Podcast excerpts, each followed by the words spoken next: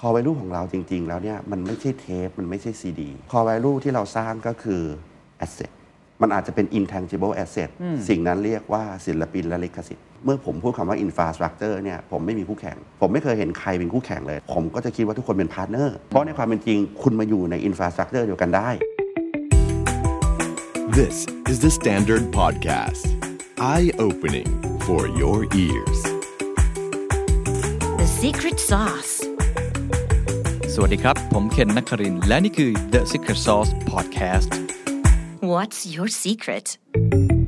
หลายท่านอาจจะได้เห็นข่าวใหญ่ในวงการเพลงนะครับ นั่นก็คือค่ายเพลงยักษ์ใหญ่จากเกาหลี YG นะครับ ที่มี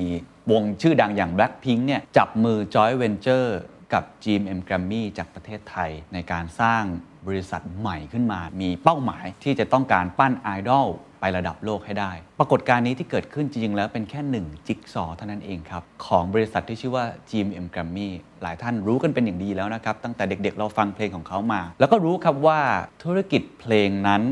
กำลังจะตายจริงหรือไม่เป็นคำพูดที่พูดกันมาเยอะมาก แต่วันนี้มีโอกาสจะได้พูดคุยนะครับกับคนที่เข้ามา transform บริษัทยักษ์ใหญ่แห่งนี้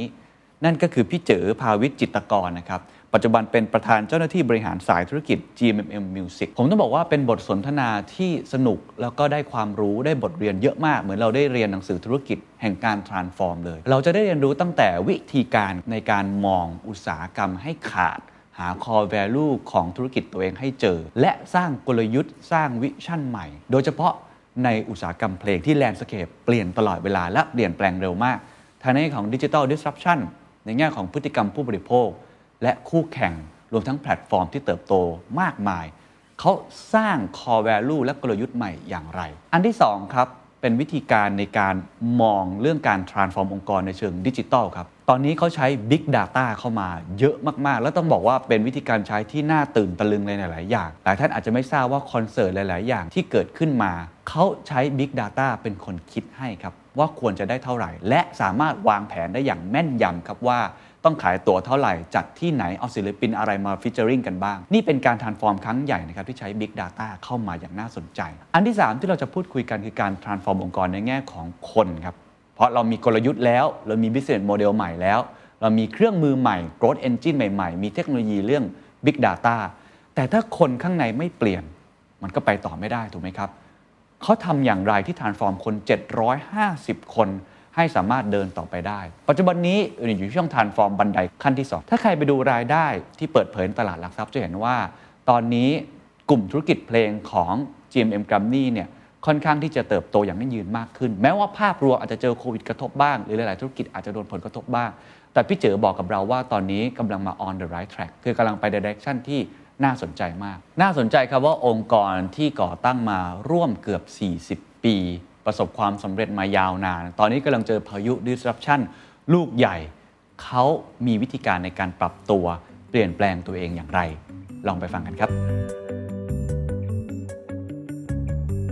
ขอบคุณพี่เจอนะครับที่ให้เกียรติกับรายการ สวัสดีครับ สวัสดีครับ ต้องบอกว่าขอแสดงความยินดีก่อนกับดีลล่าสุด YGMM ครับ โอ้เป็นข่าวคึกโครมมากเลย น้องๆ หลายคนเนี่ยที่ติดตามแบ็คพิงติดตามวงเกาหลีเนี่ย ครับ รู้สึกว่าตื่นเต้นอยากจะเห็นการเปลี่ยนแปลงอันนี้ ครับ แต่ว่าก่อนที่เราจะไปคุยเรื่องนั้นเพราะผมคิดว่าเรื่องเนี้ยมันเป็นกลยุทธ์ที่สะท้อนให้เห็นถึงการเปลี่ยนแปลงของอุตสาหกรรมเพลงรวมทั้ง ครับ วิธีคิดหลาย ๆ อย่าง ครับ ของพี่เจอตั้งแต่เข้ามา ครับ ผมอยากย้อนกลับไปก่อนนิดนึงครับวันแรกที่พี่เจอเข้ามาที่ ครับ GMM Grammy ตอนนั้นอุตสาหกรรมเพลงมันเป็นยังไง โครงสร้างมันเปลี่ยนไปแค่ไหนแลนด์สเคปเป็นยังไง แล้วเดี๋ยวผมจะถามต่อว่า แล้วแกรมมี่เปลี่ยนแปลงตัวเองยังไง ครับตอนที่เข้ามาที่แกรมมี่เนี่ยผมมารับผิดชอบเป็น CMO ก่อน ครับ นะครับตอนนั้นมันก็เป็นความฝันที่คุณวิบูลย์คิดว่ามันถึงเวลา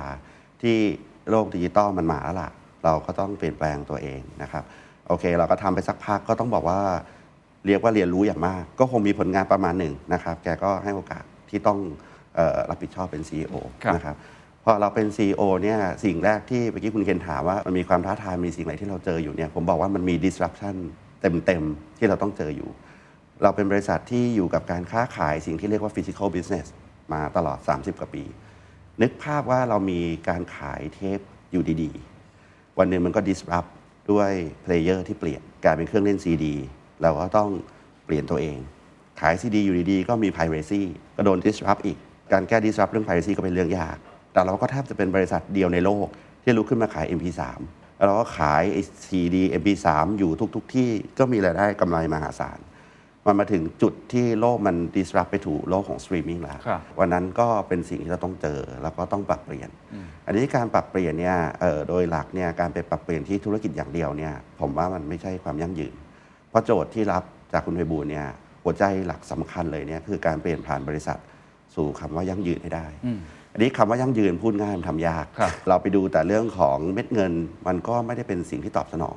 ก็ต้องดูโครงสร้างที่พร้อม เพราะฉะนั้นเนี่ยมีการทำเรื่อง restructuring เยอะ การทำ restructure จุดแรกเลยเนี่ยแต่เดิมเนี่ยแกรมมี่เนี่ย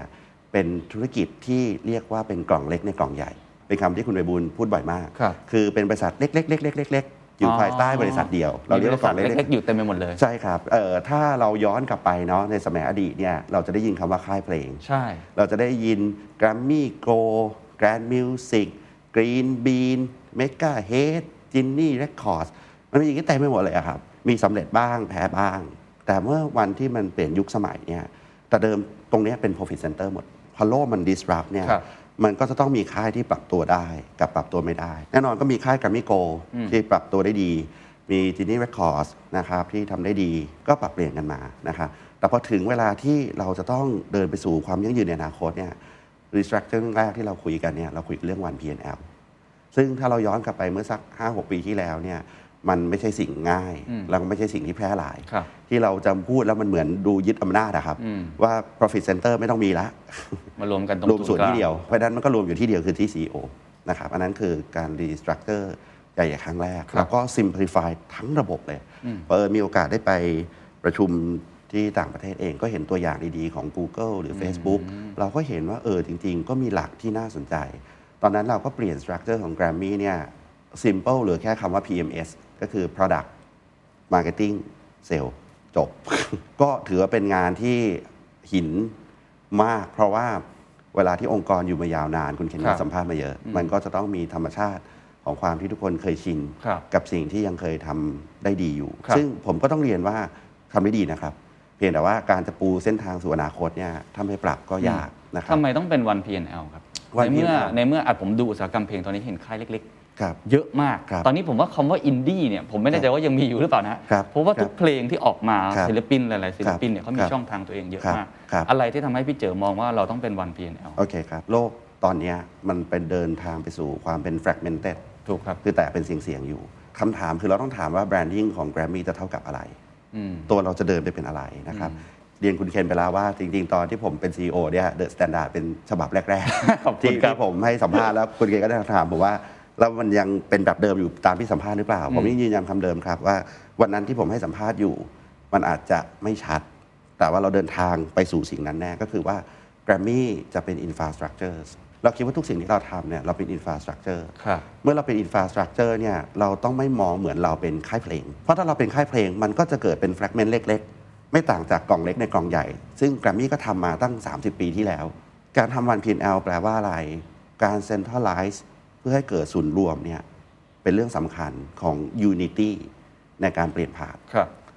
เวลาที่มันเป็นกล่องเล็กในกล่องใหญ่แบบเดิมเนี่ยมันเป็นโลกของ performance base คือทุกคนก็ต้องต่างสร้าง performance ครับ สังเกตไหมครับว่าเราหรือผมฟังคุณเคนพูดเรื่องการเปลี่ยนแปลงองค์กรเนี่ยองค์กรมันเปลี่ยนไม่ค่อยได้หรอก เพราะคนสำเร็จมันก็ยึดความสำเร็จไว้ที่ตัวไง ใช่ ครับ ไอคนที่มันยังเดี้ยงอยู่มันก็เดี้ยงต่อไป อืม เพราะว่าโครงสร้างไม่เท่าความสำเร็จไม่ pass through learning ไม่ sharing agility ไม่เกิด อันนี้เป็นเรื่องปกติ แต่เมื่อต้องร่วมเป็นวัน P&L ปั๊บเนี่ยแปลว่า performance base อยู่จุดเดียวเป็นไฟบังคับ ให้เกิดการเปลี่ยนแปลง ถึงแม้ว่าจะชอบหรือไม่ชอบ จะดีที่สุดหรือเปล่าไม่รู้ ครับ แต่ว่าเมื่อเป็นวัน P&L ผมเอาขอขึ้นเขียงนะ คือผมต้องเป็นคนรับผิดชอบ ครับ ผมสนใจก่อนที่จะไปรู้ว่ามีวิธีการชำแหละหรือ transform ครับ ข้างในยังไงนะฮะ ครับ สนใจคำว่าเปลี่ยนตัวเอง ครั เป็ บ น infrastructure ครับ มันหมาย ครั ค บ วามว่ายังไงฮะ มันเริ่มต้นจากวันแรกที่ผมคิดอะครับว่า ถ้าเราต้องรับผิดชอบเป็น CEO บริษัทที่มีประวัติศาสตร์ขนาดนี้ โลกเปลี่ยนแปลงขนาดนี้ วงเล็บว่าเราคือนักโฆษณา อืม เราไม่ใช่นักดนตรี ไม่ใช่คนที่เติบโตจากอุตสาหกรรมบันเทิงเลยนะครับ วิธีคิดมันก็คิดจากเวอร์ซินาริโอ อืม คิดจากสิ่งที่เป็นจริงคือวันนั้น YouTube ก็เกิดแรง Facebook ก็แรง ใช่ไหมครับ วันนั้นยังไม่มี TikTok เราก็ต้องคิดว่าจริง ๆ ศิลปินทุกคนเนี่ยเขาทำเองได้หมดอะ ครับ แล้วถ้าคิดเวอร์สนาริโอว่าคือถ้าเขาไม่อยู่กับเราอะ นั่นสิ จะเกิดอะไรขึ้น ครับ แล้วถ้าเรายังทำตัวแบบเดิมเนี่ย ผมว่าบริษัทจะเปลี่ยนผ่านยาก อืม จริง ๆ ทฤษฎีวันนั้นเนี่ย ผมก็คิดจากคำอยู่หลายคำนะครับ ขออนุญาตเพนภาพ ผมคิดว่ารูปแบบเดิมของอุตสาหกรรมดนตรีเนี่ย มันเหมือนเรามีลูกอะลูกเวลาอายุ0ถึง6เนี่ยเขาเรียกว่าเป็น dependent stage คือพึ่งพา อืม ลูกพอโตขึ้นมาสัก7ถึง14 เป็น interdependent คือพึ่งพาบ้างไม่พึ่งพาบ้าง 15 ขึ้นไปแล้วเนี่ยเขาเป็น independence ครับ อุตสาหกรรมในอดีตเนี่ยเป็น dependence คือคนที่เป็นนักร้องเนี่ยจะมีกองทัพเบื้องหลังเต็มไปหมดเลย อืม นักแต่งเพลงคนเขียนเนื้อร้องทำนองเรียบเรียง อันนี้เรียกว่าเป็นอุตสาหกรรมแบบเดิม ครับ พอมาถึงยุคนี้เนี่ยมันเปลี่ยนแปลงรวดเร็วและรุนแรง อืม วันนี้เราเห็นศิลปินเนี่ยผมว่าเกือบ 80%นะทำเพลงเองได้ ถูกครับ นะครับมีฝีมือด้วย เขาไม่ได้ต้องพึ่งแบบเดิม มีช่องของตัวเองด้วย ถูกแล้วมีมีเดียแลนด์สเคปที่เปลี่ยนจากเดิม ถูกครับ ที่ต้องพึ่งบริษัทคำถามก็คือว่าแล้วเรายังจะยืนแบบเดิม ครับ ไม่เปลี่ยนตัวเองอ่ะ อืม อันนี้ตายแน่ อืม แล้วก็ต้องทบทวน core value นะครับ อันนี้ก็ตาม by the book ว่า เอ๊ะ ตกลง core value เราคืออะไร ผมก็ต้องบอกว่า จริงๆ เราก็เป็นแฟนคลับท่านธนินเนาะเออก็ตามท่านธนินมาตลอด ก็คอยดูว่า เอ๊ะ CP เขาขยายธุรกิจต่างๆนานาเนี่ย เออ เราก็เห็นอย่างหนึ่งว่า เออ เราเห็น core value ที่ท่านสร้าง ก็กลับมาดู core value ที่แกรมมี่ core value ของเราจริง ๆ แล้วเนี่ย มันไม่ใช่เทป มันไม่ใช่ซีดี อืม นั่นไม่ใช่ core value อืม core value ที่เราสร้างก็คือ asset มันอาจจะเป็น intangible asset อืม สิ่งนั้นเรียกว่าศิลปินและลิขสิทธิ์ อืม เมื่อเราหาหัวใจหลักได้ว่าหัวใจหลักคือศิลปินและลิขสิทธิ์เนี่ยเราจะทำยังไงต่ออที่ต่อยอดไปสู่เรื่องของการค้า โอเค นี่เป็นการตีคอ value ใหม่ ครับ ว่าหัวใจจริง ๆ คือศิลปิน จริงๆ มันอาจจะเป็นอยู่แล้วก็ได้นะครับ ผมเชื่อว่าในอดีตเนี่ยผู้บริหารทุกท่านเขาก็คงเห็นเรื่องนี้อยู่ แต่ตัวผมเองในยขณะที่ผมเป็นมะพร้าวนอกสวนเนี่ยเราไม่รู้เรื่องมาก่อนเนี่ยสิ่งสำคัญที่สุดคือเราต้องรู้ก่อนว่า แล้วเราจับคอแวลูอะไร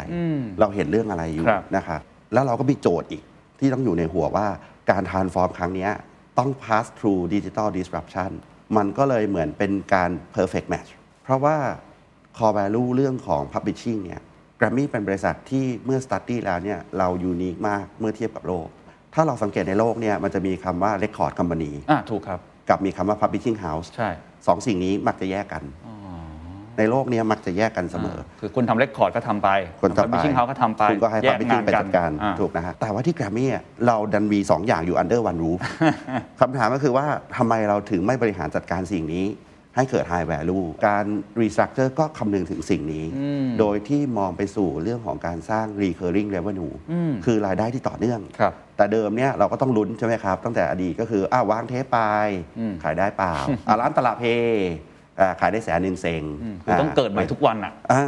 แต่ว่าโลกยุคปัจจุบันนะทำอย่างไรให้ธุรกิจเนี่ยนั่งคุยกับคุณเคนอยู่ยังมีรายได้ ครับ โลกดิจิตอลมันเป็นแบบนั้น อันนั้นก็คือชาเลนจ์ตอนนี้เราต้องเปลี่ยนผ่าน อืม นะครับแล้วเราต้องสร้างรายได้จากกลุ่มธุรกิจดิจิตอลให้ได้ ครับ มันก็เติบโตเร็วมาก จนวันนี้มีหลักเป็นพันล้านก็ถือว่าเร็วมาก ครับ เพราะฉะนั้นพอเราเห็นภาพแล้วว่าเราพยายามหา core value ใหม่ที่สอดคล้องกับสถานการณ์ที่จะเกิดขึ้นในอนาคต ค ส รับ อดคล้องกับพฤติกรรมผู้บริโภค ครับ ผมเลยอยากถามตรงนี้ก่อน business model ปัจจุบันเนี้ย revenue ที่แกรมมี่มองไว้อะ ครับ มันจะมาจากไหนบ้างครับ มันเปลี่ยนแปลงจากอดีตเยอะมากน้อยแค่ไหน ก็ค่อนข้างเยอะมากนะครับพอดีมันผ่านมาสัก 5 ปีแล้วหน้าตามนชัดเจนมาก ผมบอกว่า revenue หลักเนี่ยมันจะมาอยู่สัก 4 5 ส่วนนะครับ ส่วนแรกเราเรียกว่า digital business ก็คือการทำการค้ากับแพลตฟอร์ม ครับ นะครับ เราก็คงมองเห็นภาพของ YouTube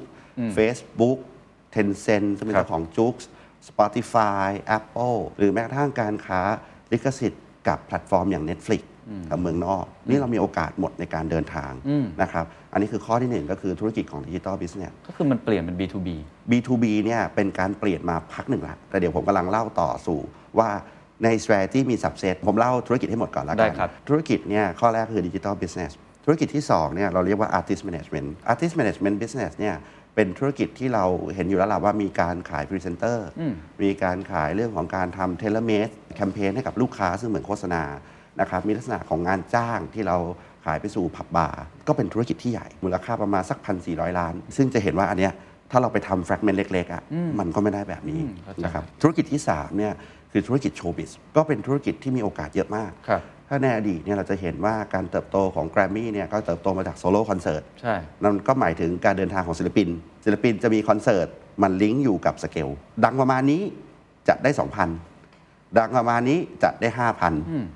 ดังมากๆจัดได้หมื่นหนึ่ง ก็คือผูกตามความดังของศิลปิน ถูกดังสุดๆ จัดสนามกีฬา อืม ได้สัก 6 0,000นะครับส่วนจะกี่รอบแล้วว่ากันไป นี่คืออดีต แต่ปัจจุบันเนี่ยเรามองเห็นการเปลี่ยนแปลงของเซกเมนต์โชว์บิสอีกเยอะเลย ครับ เราก็นำร่องในเรื่องของการทำธุรกิจเฟสติวัลซึ่งในประเทศเนี่ยผมว่าไม่มีใครไม่รู้จัก Big Mountain ถูกครับ แต่ว่าถ้าผมจะเกษียณเนี่ยบิ๊กเมลเทนคงไม่ใช่เฟสติวัลที่ใหญ่ที่สุดเอ่อเราคงจะต้องมีเฟสติวัลที่มากและใหญ่นะครับปัจจุบันเราก็ขยายตัวเยอะมากในการทำเฟสติวัลตอนนี้เราครอบคลุมเนี่ยสี่ภาคละในการเดินเข้าไป เรามีภาคกลางสู่ตะวันออกเฉียงเหนือนะครับเรามีภาคกลางตอนบน เราขึ้นไปจับภาคเหนือละชื่อเชียงใหญ่ ครับ ตอนนี้เราลงไปบุกภาคใต้ละที่หาดใหญ่ชื่อพุ่งใต้ แล้วก็จะมีการขยายตัวออกไปอีก วันนี้เนี่ยต้องบอกว่าเส้นของเฟสติวัลเนี่ยใหญ่กว่าโซโล่คอนเสิร์ตละ อืมโอเ นะครับแล้วก็มีการแตกเอ่อธุรกิจออกมาที่เรียกว่าทีมคอนเสิร์ตอีก ยกตัวอย่างง่ายๆ ถ้าเราเป็นศิลปินเดียวเราเรียกว่าโซโล่คอนเสิร์ตเฟลเวอร์ก็คือคุณคาดหวังได้เลยว่าคุณจะมาฟังเขาร้องเพลงอะไร แต่ถ้าสมมติบอกว่าเราจัดคอนเสิร์ตที่เราเอา A บวก B บวก C อืม แล้วมันเกิดรสนิยมใหม่ อ่า อันนี้คือเรียกว่าทีม เป็น นะครับ ธีม อย่างเช่นปีแล้วจัดไปเรียก The Gentleman Live เข้าใจ นะครับก็เอาบอดี้สแลมบวกโปเตโต้ ครับ เนือบวกแคลช อ่า ใช่ไหมครับเอ๊ะแล้วมันจะเกิดอะไรเนาะ ก็คือคิวเรตจัดเป็นเซตเบนโตะให้มันดูรสชาติใหม่ขึ้นมา มันก็จะเกิดธีมที่ไปครอบในการเปลี่ยนแปลงนะครั ครับ บ อันนี้ก็เป็นอีกเส้นหนึ่งที่ที่เกิดขึ้นมา อันนี้คือธุรกิจที่3 ครับ ธุรกิจโชว์บิสเอ่อธุรกิจทีสี่ 4 ก็เรียกว่า publishing business ครับ ก็คือธุรกิจเรื่องของลิขสิทธิ์โดยเฉพาะเลย มันก็เป็นธุรกิจที่เราทราบกันดีอยู่ ว่าเราก็มีการค้ากับ B2B ในลักษณะของร้านค้า ร้านอาหารนะครับที่ใช้มีความต้องการในการใช้เพลง อุตสาหกรรมโฆษณาที่จะเอาเพลงไปดัดแปลง ครับ นะครับอันนี้เป็นเรื่องของ publishing business สุดท้ายก็เป็นเรื่องของ physical เรายังขาย physical อยู่นะครับ ถึงแม้มันไม่ใหญ่เท่าเดิมมันก็ขายอยู่หลักร้อยล้านนะครับปัจจุบันมียอดเกือบเกือบ200 ล้าน ครับ นะครับก็ยังมี MP3 ตั้ม drive vinyl ถามว่ามันมี opportunity ที่ตลาดอยู่ไหมมันมี opportunity ที่ maintain อยู่ ครับ นะครับอันนี้ผมก็เรียกว่าเป็น 5 business หลักละกัน ครับใน5 business หลักนี้ แนวโน้มอันไหนที่เรามองว่าน่าสนใจที่สุด ครับ แล้วมีการเติบโตมากที่สุด แล้วเราอยากจะทุ่มสรรพกำลังของเราลงไปตรงนี้ครับ ครับจริงๆ ต้องเรียนว่าที่ที่แกรมมี่ยเรามีการวิเคราะห์กันตลอดเวลานะครับ แล้วก็ทำ Big Data ซึ่งไว้เดี๋ยวเราค่อยคุยทีหลังก็ได้ ครับ พูดถึงเรื่องของ Business เพียวๆเลยเนี่ย Growth Driver ของเราตอนนี้เนี่ยมีอยู่ 2 ธุรกิจหลัก ซึ่งเรามองว่าเป็นธุรกิจแห่งอนาคต ก็คือ Digital Business ครับ กับ Show Biz สองขาเนี่ยก็แข่งกันทำแต้มตลอดเวลา ผมต้องบอกว่าเอาดิจิตอลบิสเนสเนี่ยใน 5 ปีที่ผ่านมาเนี่ยเราเติบโตแบบก้าวกระโดดเลย จนตอนเนี้ยผมเรียกว่าอะไรที่แตะพันล้านขึ้นเนี่ยอันนี้ถือว่า successfully ละที่จะเป็นฟิวเจอร์พิล่านะครับดิจิตอลบิสเนสเนี่ยแต่ก่อน artist management ใหญ่สุด อ่า วันนี้ดิจิตอลบิสเนสแตะพันล้านละ ครับ นะครับตัวโชว์บิสเองเนี่ยเติบโตแบบก้าวกระโดด เช่นกัน ถ้าผมจำไม่ผิดในรอบ 5 ปีที่ผ่านมา เติบโตประมาณสัก 6 เท่า ผมว่าภายในอีก 3 ปีเนี่ยเราแตะตัวเลขพันล้านละนะครับตอนนี้เราก็มีตัวเลขอยู่สักประมาณ 600-700 ล้าน ครับ ซึ่งก็เป็นตัวเลขที่น่าพอใจ ครับ นะครับก็มีโอกาสโตได้อีก ครับ ครับ อย่างเล่าตัวดิจิตอล ครับ มิวสิกบิสเนสตรงนี้ให้ฟังนิดนึงได้ไหมครับ ว่า ครับ กลไกในการหารายได้ตอนเนี้ยมันเปลี่ยนไปยังไงบ้างครับ ธรรมชาติของเพลงเนี่ยในอดีตเนี่ยเราจะให้ความสำคัญกับเรื่องของคุณภาพซึ่งปัจจุบันเราก็ต้องให้ความสำคัญอยู่ ก็คือเพลงฮิตศิลปินดัง ครับ นะคนจดจำชื่นชอบฟังซ้ำแต่ว่าเวลาเราเดินเข้าสู่โลกดิจิตอลเนี่ยมันเป็นเรื่องสเกล ผมเคยไปเจราจาขออนุญาตไม่เอ่ยนามว่าเจ้าไหน ไปที่เมืองนอกนะ ครั ฮะ บ แล้วก็คุยกันว่าโอเค เราจะมีการดีลกันระหว่างแกรมมี่กับพาร์ทเนอร์นะครับโอเคเขาบอกว่าเขาสนใจแกรมมี่มากเลยเพราะโดยสถิติ back end data ของเราแล้วเนี่ยเราเป็น performing อันดับหนึ่ง ที่อยู่ใน YouTube จริงๆ เราคอมเพ t ติ i ีฟกับ viewership ของทีวีสเตชันด้วยซ้ำเพราะว่า viewership เราสูงมาก ครับ นะครับแล้วคุยเจรจากันอย่างดี ก็คุยกันว่า โอเค พร้อมจ่าย ผมกำลังจะเปิดว่า เออผมมีกี่เพลงนะครับที่เราจะดีลกัน ก็ถามมีล้านเพลงไหม น่าจะเดาประเทศออกว่าประเทศไหนถาม มีล้านเพลงไหมโอ้โหไอเรามีอยู่ห้าหมื่นในกระเป๋าอะ นี่ถือว่าเยอะแล้วนะสามสิบกว่าปี 36 ปี 50,000 นี่พอบอกอยากได้ร้านนี้เกือบจะกลับไปให้แม่บ้านที่ออฟฟิศเขียนเพลงกันแล้วครับ คือมันเป็นโลกของสเกลอะครับเราเราเราเราเปลี่ยน mindset เลยเราเราเข้าใจเลยว่า โอ้โห เออว่ามันมันเป็น quality และมันต้องมี quantity ที่ represent เรื่อง scale นี่คือเกมที่เปลี่ยนเลยนะ เกมที่เปลี่ยนครับ แล้วเกมนี้คนที่เป็น leadership ได้เปรียบถูกไหมครับ ครับ ซึ่งเป็นทั้งโลกนะดิสนีย์ก็เพิ่งเปิดตัวเราก็เห็น movement ของดิส ถู นี ก ย์ ครับเพราะเขามีคอนเทนต์ในนั้นเยอะมาก ถูก ของเขา ครับ เพราะฉะนั้นเนี่ยแพลตฟอร์มกับคอนเทนต์พรอไวเดอร์มันต้องเดินคู่กัน ครับ จริงๆ เราก็อยากให้ทุกคอนเทนต์ที่ออกมาเนี่ยมีคุณภาพแหละ ครับ แต่มันเป็นสิ่งที่โลกนี้ไม่มีวันรู้ อืม ไม่มีวันรู้ฮะ แล้ววันนี้การจะเดินคู่กับแพลตฟอร์มเนี่ยเขาต้องมองสเกลเพราะเขาไม่รู้ว่าเขากำลังเสิร์ฟของให้คนชิมแบบไหน ถูกฮะ คนชิมอาจจะชอบรสชาตินี้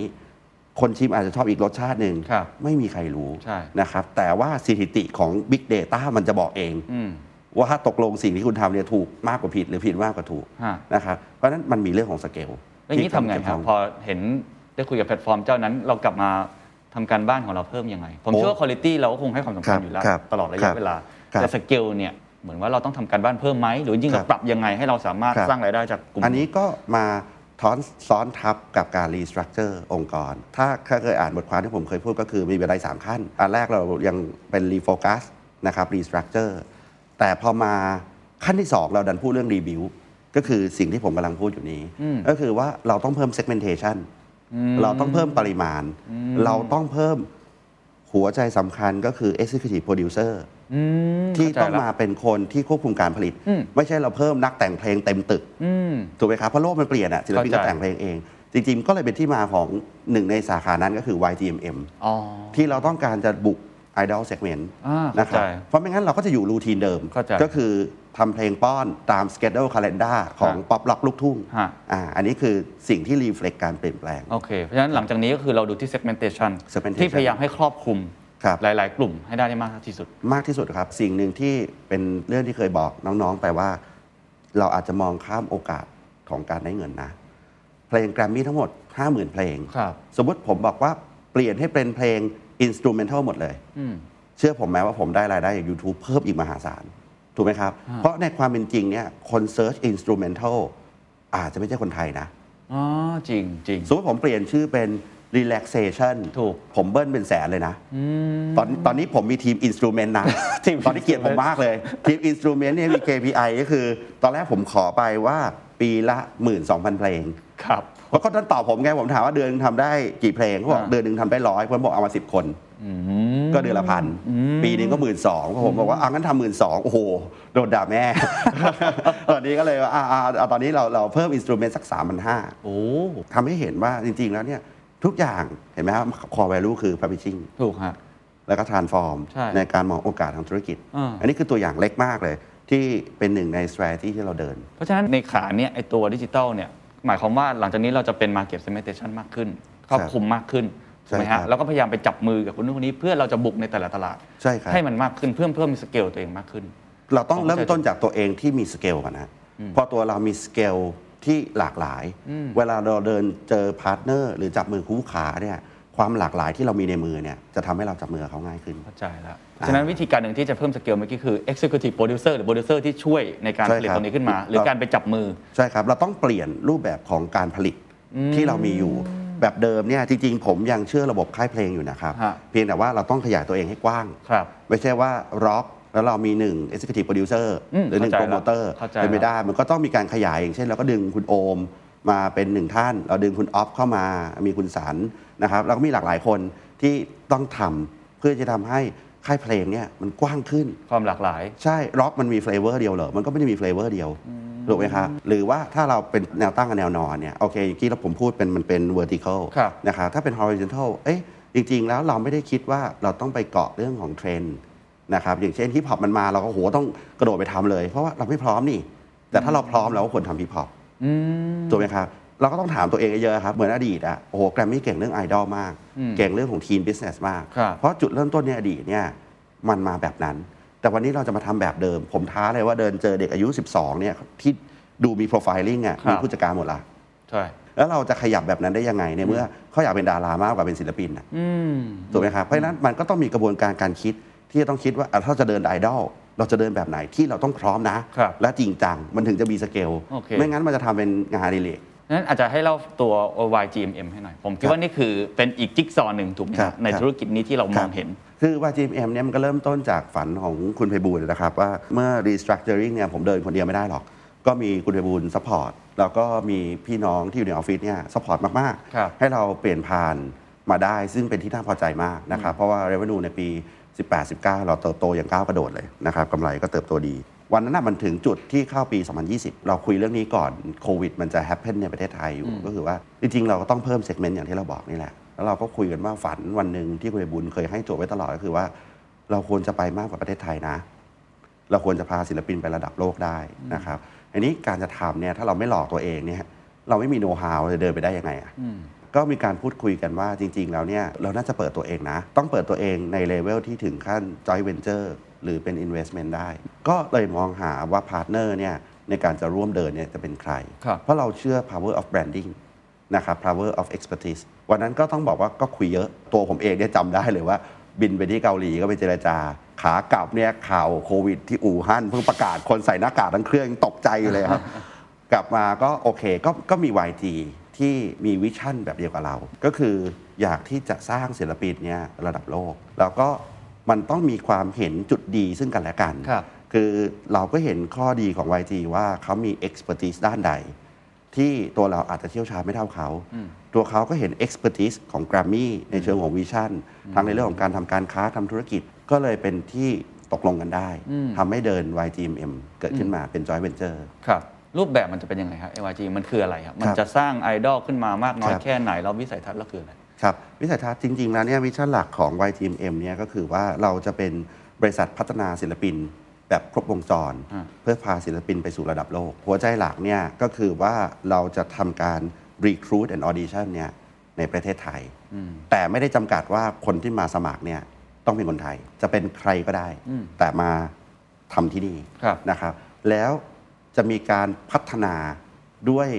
หลักสูตรที่พัฒนาขึ้นมาพิเศษสำหรับ YGMM อืม โดยทีม Master Trainer จากทางเกาหลี อืม และทีมจากแกรมมี่ร่วมกันพัฒนาขึ้นมา ซึ่งอันนี้เราพัฒนาหลักสูตรเกือบจะเสร็จละ เมื่อเรามีการคัดเลือกเขาเข้าถูกเข้ามาเทรนนิ่งนะครับเราก็จะมีการเปิดตัว YGMM Studio ครั้งแรกในประเทศไทยที่ตึกแกรมมี่ อืม จะเป็นสตูดิโอใหม่ทั้งหมดพิเศษ สำหรับพัฒนาศิลปิน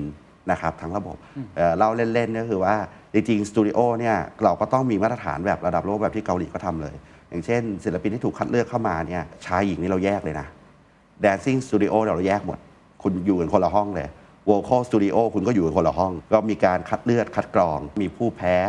มีผู้ที่ได้ออกไปเดบิวต์ ครับ เมื่อผู้ออกไปได้เดบิวต์ปั๊บก็จะมีเรื่องของการทำโปรดักชันซึ่งก็จะเป็นทีมระดับโลก แล้วก็ทีมแกรมมี่ที่ร่วมกันทำอีก รวมถึงการทำมิวสิกวิดีโอแล้วก็เดบิวต์ออกไป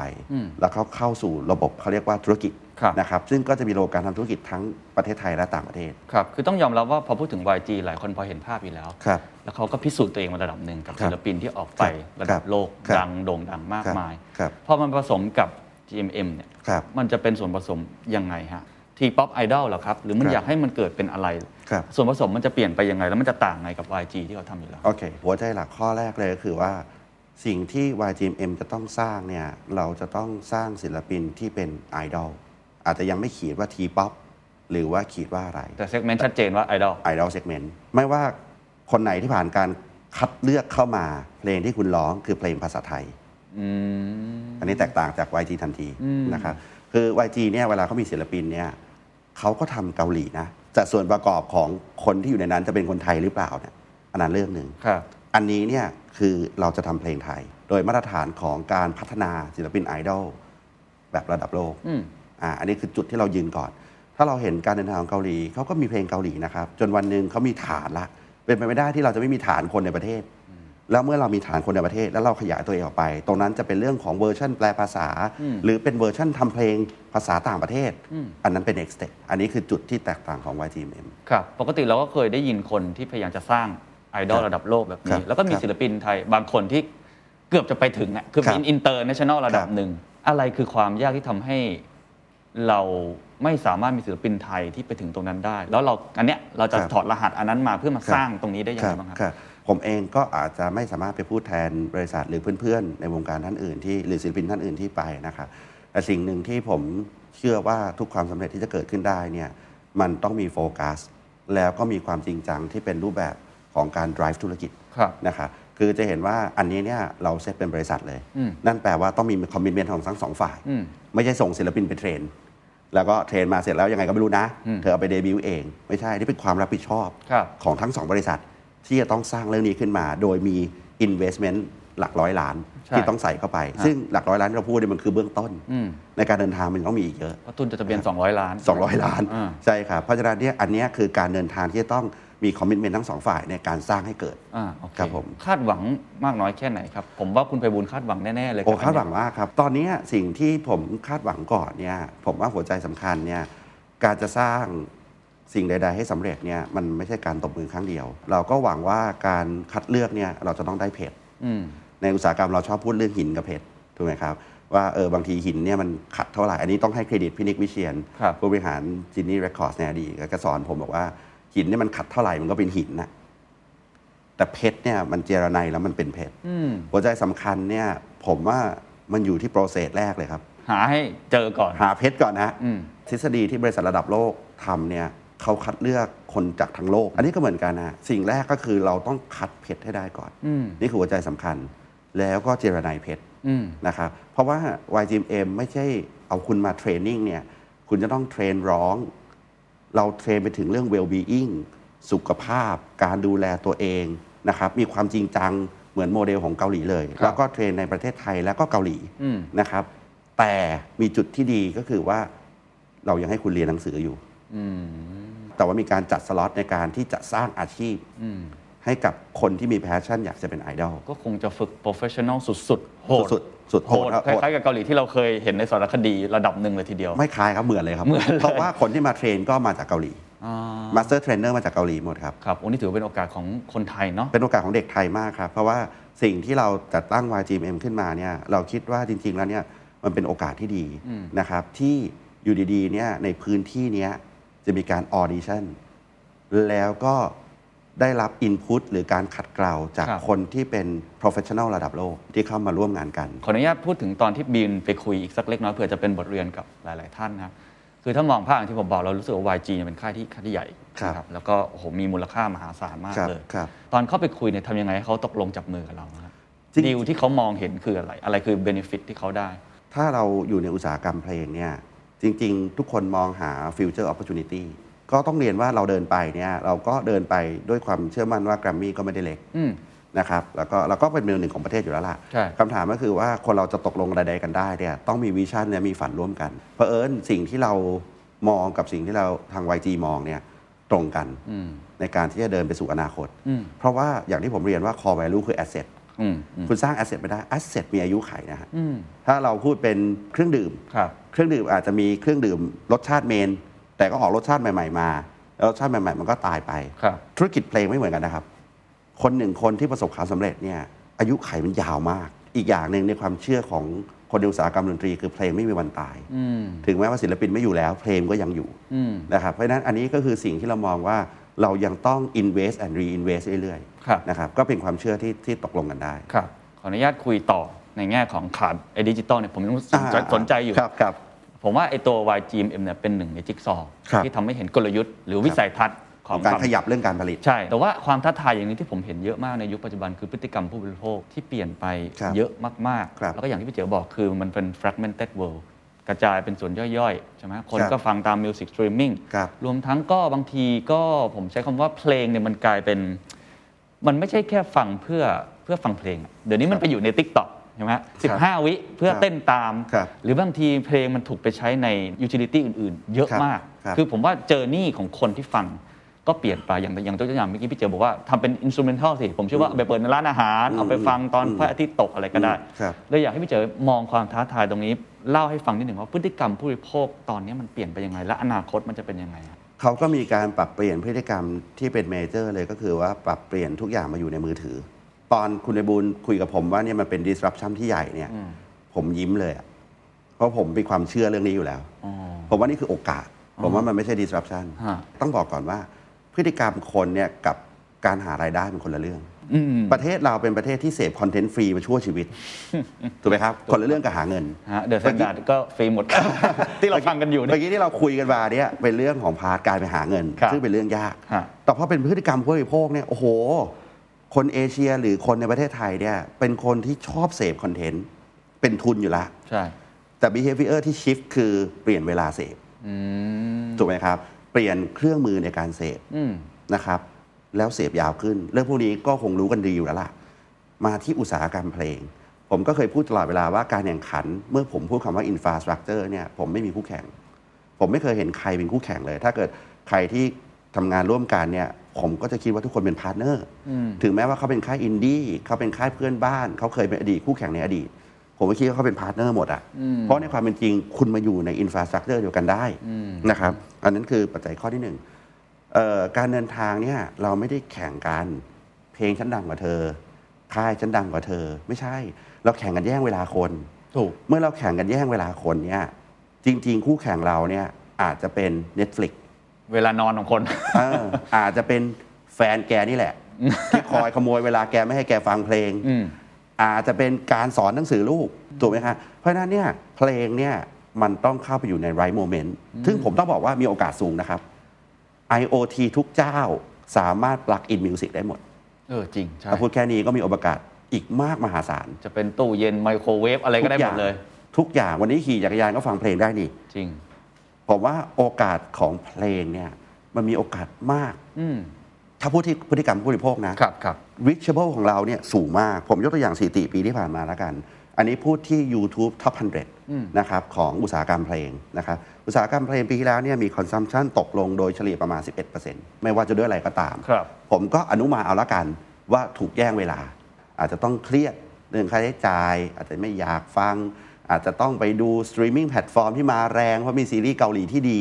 ในขณะที่แกรมมี่ปีที่แล้วเนี่ยโอเวอร์ออเพลงเนี่ยยอดคอนซัมชันเราโต 15%อันนี้ก็คือสิ่งที่เราวิเคราะห์ Big Data อยู่ตลอดเวลา ในการที่มองเห็นนี่ผมยกเป็นสถิติเล็ก อืม ๆ ให้เห็นว่าพฤติกรรมคนที่เปลี่ยนเนี่ย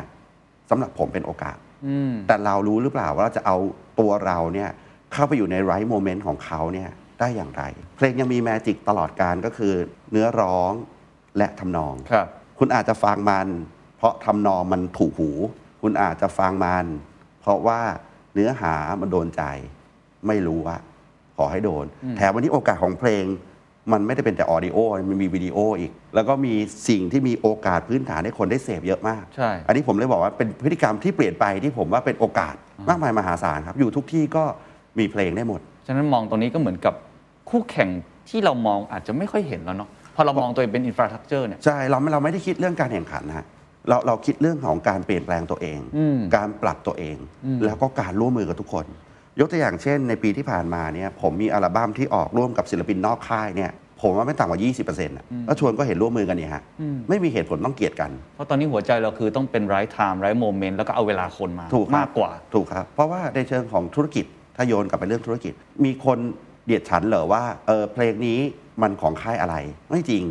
เผลอๆบางทียังจำชื่อเพลงไม่ได้ด้วยซ้ำ ใช่ใช่ จำชื่อศิลปินไม่ได้ด้วย ใช่ ซ้ำถูกไหมครับเมื่อเราร่วมกันในการเดินเนี่ยเราก็ทำงานกับแพลตฟอร์มได้ฟรุตฟูลี่ไม่ได้เป็นปัญหาเลย เราไม่ได้คิดว่าตอนเนี้ยมันเป็นเรื่องของการแข่งขัน อดีตมันอาจจะเป็นธุรกิจที่มีการแข่งขัน ครับ ตอนเนี้ยเรากำลังสู้กับพฤติกรรมของผู้บริโภคแบบที่คุณเคนบอกแหละ เข้าใจ นี่คือหัวใจที่สำคัญที่สุด เพราะว่าท้ายสุด power of choice มันอยู่ในมือผู้บริโภค อ่าเข้าใจแล้ว คือมันจะไม่เหมือนกับแต่ก่อนที่แข่งเพลงต่อเพลง แล้วชอบ ครับ เพลงไหนก็ไปซื้อเทปซื้อซีดีเพลงนั้นไปโหล ครั ด บ เพลงนั้น ครับ แต่ตอนนี้มันเป็นอินฟราสตรักเจอร์ภาพใหญ่ เราแข่งเวลาแข่งที่พฤติกรรมผู้ เราแย่ง บ เวลาริโภมคากกว่า เราแย่งเวลา เนี่ยผมผมเลยอาจจะถามตรงนี้เล็กน้อย แต่เข้าใจว่าพอจะได้คำตอบแล้วแหละเพราะผม ครับ เห็นศิลปินเล็ก ครับ ๆ ตอนเนี้ยมันไม่มีบอด r รี่คืคอรับ เขาสามารถสร้างตัวเองขึ้คนรับ มาเป็นท็อปแบบ 10 ล้านวิว 50 ล้านวิว ครับ ร้อยล้านวิวได้โดยที่ ครับ ไม่ต้องมีค่าย ครับ อย่างคนนี้เอ่ยชื่อล่าสุดเพลงชื่อทนเนี่ยนะครับน่า ครั จะ บ เคยเห็นนะฮะ ครับ โอ้โห เป็นเพลงที่ติดบิลบอร์ดชาร์ต ครับ แบบเนี้ย ครับครับ โดยที่น้องสองคน ครับ เขาก็เป็นคนที่ทำเพลงแบบ ครับ อินดี้อินดี้แบบของเขา ครับ ตรงเนี้ยเรามองเรื่องนี้ยังไงที่เหมือนกับคล้ายๆ วงการผมเหมือนกัน ครับ คือไม่สนแล้วคุณเป็นใคร ครับ สนแค่ว่าคอนเทนต์ ครับ วันช็อตของคุณนั้นนะครับ มันดีหรอถ้าดีปุ๊บเขาทวีตเป็นหมื่นได้ทัน ครับ ที ตรงเนี้คยรับ เรากังวลไหมว่าความสามารถในการแข่งขันของเราจะจะน้อยลงอะ ครับอันดับแรกผมต้องชื่นชมน้องเขาก่อน ครับ แล้วก็ชื่นชมทุกคนเลยที่ทำสำเร็จในวงการ ผมว่ามันเป็นเรื่องที่หลีกเลี่ยงไม่ได้ เพราะโลกมันต้องเป็นแบบนี้ อดีตผมเป็นนักโฆษณา อืม ผมคิดว่าโฆษณาผมเจ๋ง อืม ได้คานได้อีกวันก็มีโฆษณาที่ดีกว่า โลกของคอนเทนต์ต้องเป็นแบบนี้ ไม่งั้นวิวัฒนาการของคอนเทนต์จะแย่ลง 2. การครอบครองเป็นไปไม่ได้ที่เราครอบครองได้ร้อยเปอร์เซ็นต์ strategy เรื่อง monopoly เนี่ยผมว่ามันก็เป็นทฤษฎีที่อาจจะเป็นอดีต ก่อนที่คำว่าแพลตฟอร์มเดินเข้ามา เมื่อมีแพลตฟอร์มเข้ามาเนี่ยคุณจะทำไงอ่ะคุณจะไปม o น o p o l y ก็ได้หมดหรือเปล่า อันนั้นก็เป็นเรื่องหนึ่ง ผมว่ามันต้องกลับมาที่วิสัยทัศน์ก่อนครับว่าเราคิดว่าเราจะเป็นอะไร คือตกลงเรามีหน้าที่ที่จะต้องเดินไปรวบศิลปินทุกคนใช่ไหม หรือต้องไปแข่งขันกับเขาทุกคนใช่ไหม มีเพลงนี้ขึ้นมา เราก็ต้องสู้ ผมว่าอันนั้นไม่ใช่หัวใจหลัก สิ่งที่แกรมมี่มอง ผมต้องเรียนอย่างนี้นะครับ อันนี้ไม่ได้ไปพัดพิงนะครับ เวลาศิลปินมีเพลงฮิตเนี่ยในอุตสาหกรรมเราเรียกว่า ถ้าคุณมีเพลงเดียวนะ คุณเป็นวันฮิตวันเดอร์ ครับ ซึ่งก็มีเยอะนะครับ ที่มีเพลงเดียวอยู่ได้ทั้งชีวิตถูกไหมครับ ถูกครับ อาจจะมีศิลปินหลากหลายท่านที่มีเพลงเดียวทำมาหากินได้เลย ซึ่งก็ยินดีด้วย แต่ว่าสิ่งที่แกรมมี่ต้องสร้างคือเราต้องสร้างไมายืนต้น เราไม่สร้างไมาลมลุก อืม เพราะฉะนั้นเราก็ต้องมองก่อนว่ายังไงก็ตามทุกธุรกิจเราอยู่ในตลาดหลักทรัพย์เม็ดเงินเราก็ต้องมีจำกัด เราก็ต้องเลือกใน invest ในสิ่งที่เราเชื่อว่าเราจะสร้างมายืนต้นให้ได้ อืม เมื่อกี้ถึงได้ตอบคุณเคนเหมือนที่ตอบเรื่องการพัฒนาศิลปินอย่างเกาหลีเนี่ยเราก็มองว่าก็เราจะต้องสร้างมายืนต้นนะผมก็อาจจะตอบตื้นมากว่ามันมีอะไรสำคัญกว่าโฟกัสอะครับที่ต้องสร้าง เพราะฉะนั้นการที่เขาทำได้ดี ผมยินดีด้วยจริง ๆ แล้วก็ถ้ามีโอกาสรวยร่วม กัน เราต้องพูดคำนี้ เขาทำเขาก็รวยสร้างรายได้ของเขา อืม ผมเชื่อทฤษฎี1นบวกหเท่ากับ3อ่ะ มันหนึ่งบวกหนึ่งเท่ากับหนึ่งนี้ไม่มีใครร่วมกับแกรมมี่ แต่ถ้าเกิดคุณร่วมกับผม คุณก็โตไปกับผม ครับ ผมยกตัวอย่างง่ายๆ อุตสาหกรรมโชว์บิสเป็นตัวพิสูจน์อย่างหนึ่งที่เห็นได้ชัด ศิลปินที่ทำเพลงดังมากมาย ผมชวนมามิวสิกเฟสติวัลก็เห็นมาทุกคนนี่ อันนี้คือวิธีร่วมกันได้นะฮะ ถามว่าผมขอคุณมาฟรีเหรอ เปล่า ผมก็จ่ายค่าตัวคุณ ผมก็ทำธุรกิจขายบัตร ผมว่าตรงไปตรงมามากเลย อืม นี่คือการขับเคลื่อนอุตสาหกรรม แต่ถ้าเกิดการควบรวมอุตสาหกรรมให้มันกระจุกอยู่ที่เดียวเนี่ย ผมว่ามันฝืนกระแสโลก ครับ โลกไม่เป็นแบบนั้น ครับ เราเห็นเกาหลีเอ่อถ้าพูดพาดพิงไปที่อุตสาหกรรมซีรีส์เราก็เห็นว่าสตูดิโอที่ทำซีรีส์ดีมีตั้งมากมาย แล้วมันอยู่ที่ Netflix ที่เดียวเหรอ ก็เปล่า มันก็อยู่ตั้งหลายแพลตฟอร์ม อืม มันเป็นสิ่งที่มันทำให้อุตสาหกรรมเติบโตอะ ครับ แต่คนที่จะอยู่รอดได้ต้องกลับมาดูคอไปลูกก่อน ต้องอย่าหวั่นไหวกับไอ้สิ่งที่เกิดขึ้นตรงนี้ ใช่ ไม่งั้น ใช่ ตัวเองก็จะสเปะสปะมาก แล้วแล้วเมื่อผมเป็นอินฟราสตรักเจอร์เนี่ยหัวใจผมผมคิดตลอดเวลานะครับว่า ผมรอดคุณรอดนะ อืม ผมไปกับคุณ ครับ ผม ครับ ทิ้งคุณไว้กลางทางที่ไหนล่ะ ครับ โอเค เข้าใจ การร่วมมือกันมันก็เดินไปด้วยกันอยู่แล้ว เพราะเราต้องเป็นเขาเรียกว่าเป็น new frontier ในการ move คนแรกอยู่แล้วอะ อืม โอเค งั้นขอคุยอีกพิลล่าหนึ่งที่เมื่อกี้บอกเป็นแนวโน้มอุตสาหกรรมขาขึ้น อือฮึ และยังเติบโตได้อีกมาก ครับ คือ ครับ โชว์บิส ครับ โชว์บิสเรามองอนาคตยังไง ผมเห็นเทรนด์โลกก็ก็มาทางนี้เยอะมาก ครับ ถ้าไม่นับโควิดเนาะ ครับ ที่ทำให้มันเบรก ครับ ไปหมด ครับ หลังจากนี้มันจะเป็นยังไงต่อฮะ ครับ เราจะลงทุนอะไรบ้าง ถ้าเรา reference อุตสาหกรรมระดับโลกก่อนเนี่ยเราจะสังเกตอย่างหนึ่งนะครับว่าศิลปินระดับโลกเนี่ยเขาไม่ค่อยค้าปลีก งานค้าปลีกหมายความว่าอย่างเช่นไปเล่นผับบาร์ อ่างานเล็ก ๆ อะไรแบบนี้ เขาเขาเขาไม่มีถูกไหมครับ เข้าใจ งานโชว์ตัวเขาก็ไม่ไปถูกไหมครับเขาก็มักจะมีงานพรีเซนเตอร์พรีเซนเตอร์มันก็จะมีข้อจำกัดอย่างหนึ่งก็คือ 1 แบรนด์ต่อ1เซกเวนต์ อ่าใช่ ถ้าคุณรับเครื่องดื่มน้ำดำไปละ คุณก็รับน้ำดำอีกยี่ห้อไม่ได้ ครับ ถูกไหมครับก็เป็นเรื่องการเจราจามูลค่ากันไปนะครับแต่ว่าโลกเนี่ยผมเชื่ออย่างหนึ่งว่าในอุตสาหกรรมดนตรีเนี่ยหัวใจสำคัญที่สุด คือเรื่องแฟนเบสมาร์เก็ตติ้งผมเชื่อเรื่องนี้ แฟนเบสมาร์เก็ตติ้งเนี่ยคือสิ่งที่เราต้องพัฒนา Big Data อย่างลึกซึ้งเลย เมื่อเรามีคนที่เขาฟังเพลงอะเรารู้ไหมว่าเขาซื้อป่ะ อดีตเรารู้ ปัจจุบันเราไม่รู้ ใช่ ยอดวิวจะเท่าไหร่ไม่รู้แต่ อ่า อาจจะไม่ได้ซื้ออะไรทำอะไรกับเราก็ได้ เพราะฉะนั้นเมื่อกี้มันอยู่ข้าง B2B ที่คุณเคนบอก ครั ก็ บ คือดิจิทัลบิสเนส ครับ ถ้าเราจะบาลานซ์โลกให้ถูกต้อง แล้วเดินธุรกิจอย่างยั่งยืนได้ เราต้องรู้ว่าเขาซื้อหรือเปล่า ถูก โชว์บิสเป็นหนึ่งในคำตอบเหล่านั้นนะครับเอ่อตรกกะที่เราแบ่งแยกคนเนี่ยมันก็มีการแบ่งแยกง่ายๆฮะก็คือมีแฟนเพลง แฟนคลับ แล้วก็สาวก อืม แฟนเพลงแฟนคลับสาวก ใช่ อันนี้เครดิตพี่นิกวิเชียนนะครับ เป็นคนสอนผมเองแล้วก็เอาเรื่องนี้มาคิดต่อ ครับ มันทำเรื่อง Big Data จากเรื่องเนี้ยเราต้องแยกให้ได้ก่อนว่าแฟนเพลงเนี่ยคือใครเป็นกี่เปอร์เซ็นต์เพราะธรรมชาติของแฟนเพลงคือฟังอย่างเดียวไม่จ่าย ถูก ไม่ผิดนะครับข ครั อบ ขอขออภัยแฟนเพลงทุกท่านอาจจะไม่จ่าย ซึ่งก็ไม่ผิด ใช่ แฟนคลับจ่ายประมาณหนึ่ง แต่สาวกคือเท่าไหร่ก็จ่าย เมื่อไหร่ก็ตามเราแยก 3 สิ่งนี้ออกมาได้เนี่ยการดำเนินธุรกิจที่เป็น commerce business เนี่ยจะง่ายมาก ครับ มันไม่ได้มีแต่ธุรกิจโชว์บิส มันอาจจะเดินไปสู่สินค้าศิลปิน ใช่ เดินไปสู่ merchandising นะครับ แต่ว่าวันนี้เราเอาตัวที่เป็นสเกลก่อนก็คือโชว์บิส อันนี้คือตัว represent ในการมองว่า เอ้เราเห็นโอกาส ครับ แฟนเบสมาร์เก็ตติ้งถ้าเรารู้จักแฟนเบสของศิลปินทุกคนล่ะ เราก็จะเป็นอินฟราสตรักเจอร์ที่มีความแข็งแรงมาก ใช่ นะครับ ซึ่งเราทำเรื่องนี้มาประมาณ 4 ปีละนะครับ ผมมีแผนก Big Data ที่ซัพพอร์ต จริง ๆ ไม่ได้ซัพพอร์ตแต่โชว์บิสนะครับซัพพอร์ตทั้งทั้งแกรมมี่เลย ครับ ทำให้เรารู้จักแฟนคลับและสาวกของทุกศิลปิน ทำยังไงฮะที่สามารถถอดรหัส Big Data จากเพราะผ ครั ม บ ว่าเป็นหัวใจสำคัญนะ ครับ ในการ monetize เงิ คน รับครับ อันนี้ต้องเรียนว่าเป็นเรื่องของโปรแกรมมิ่ง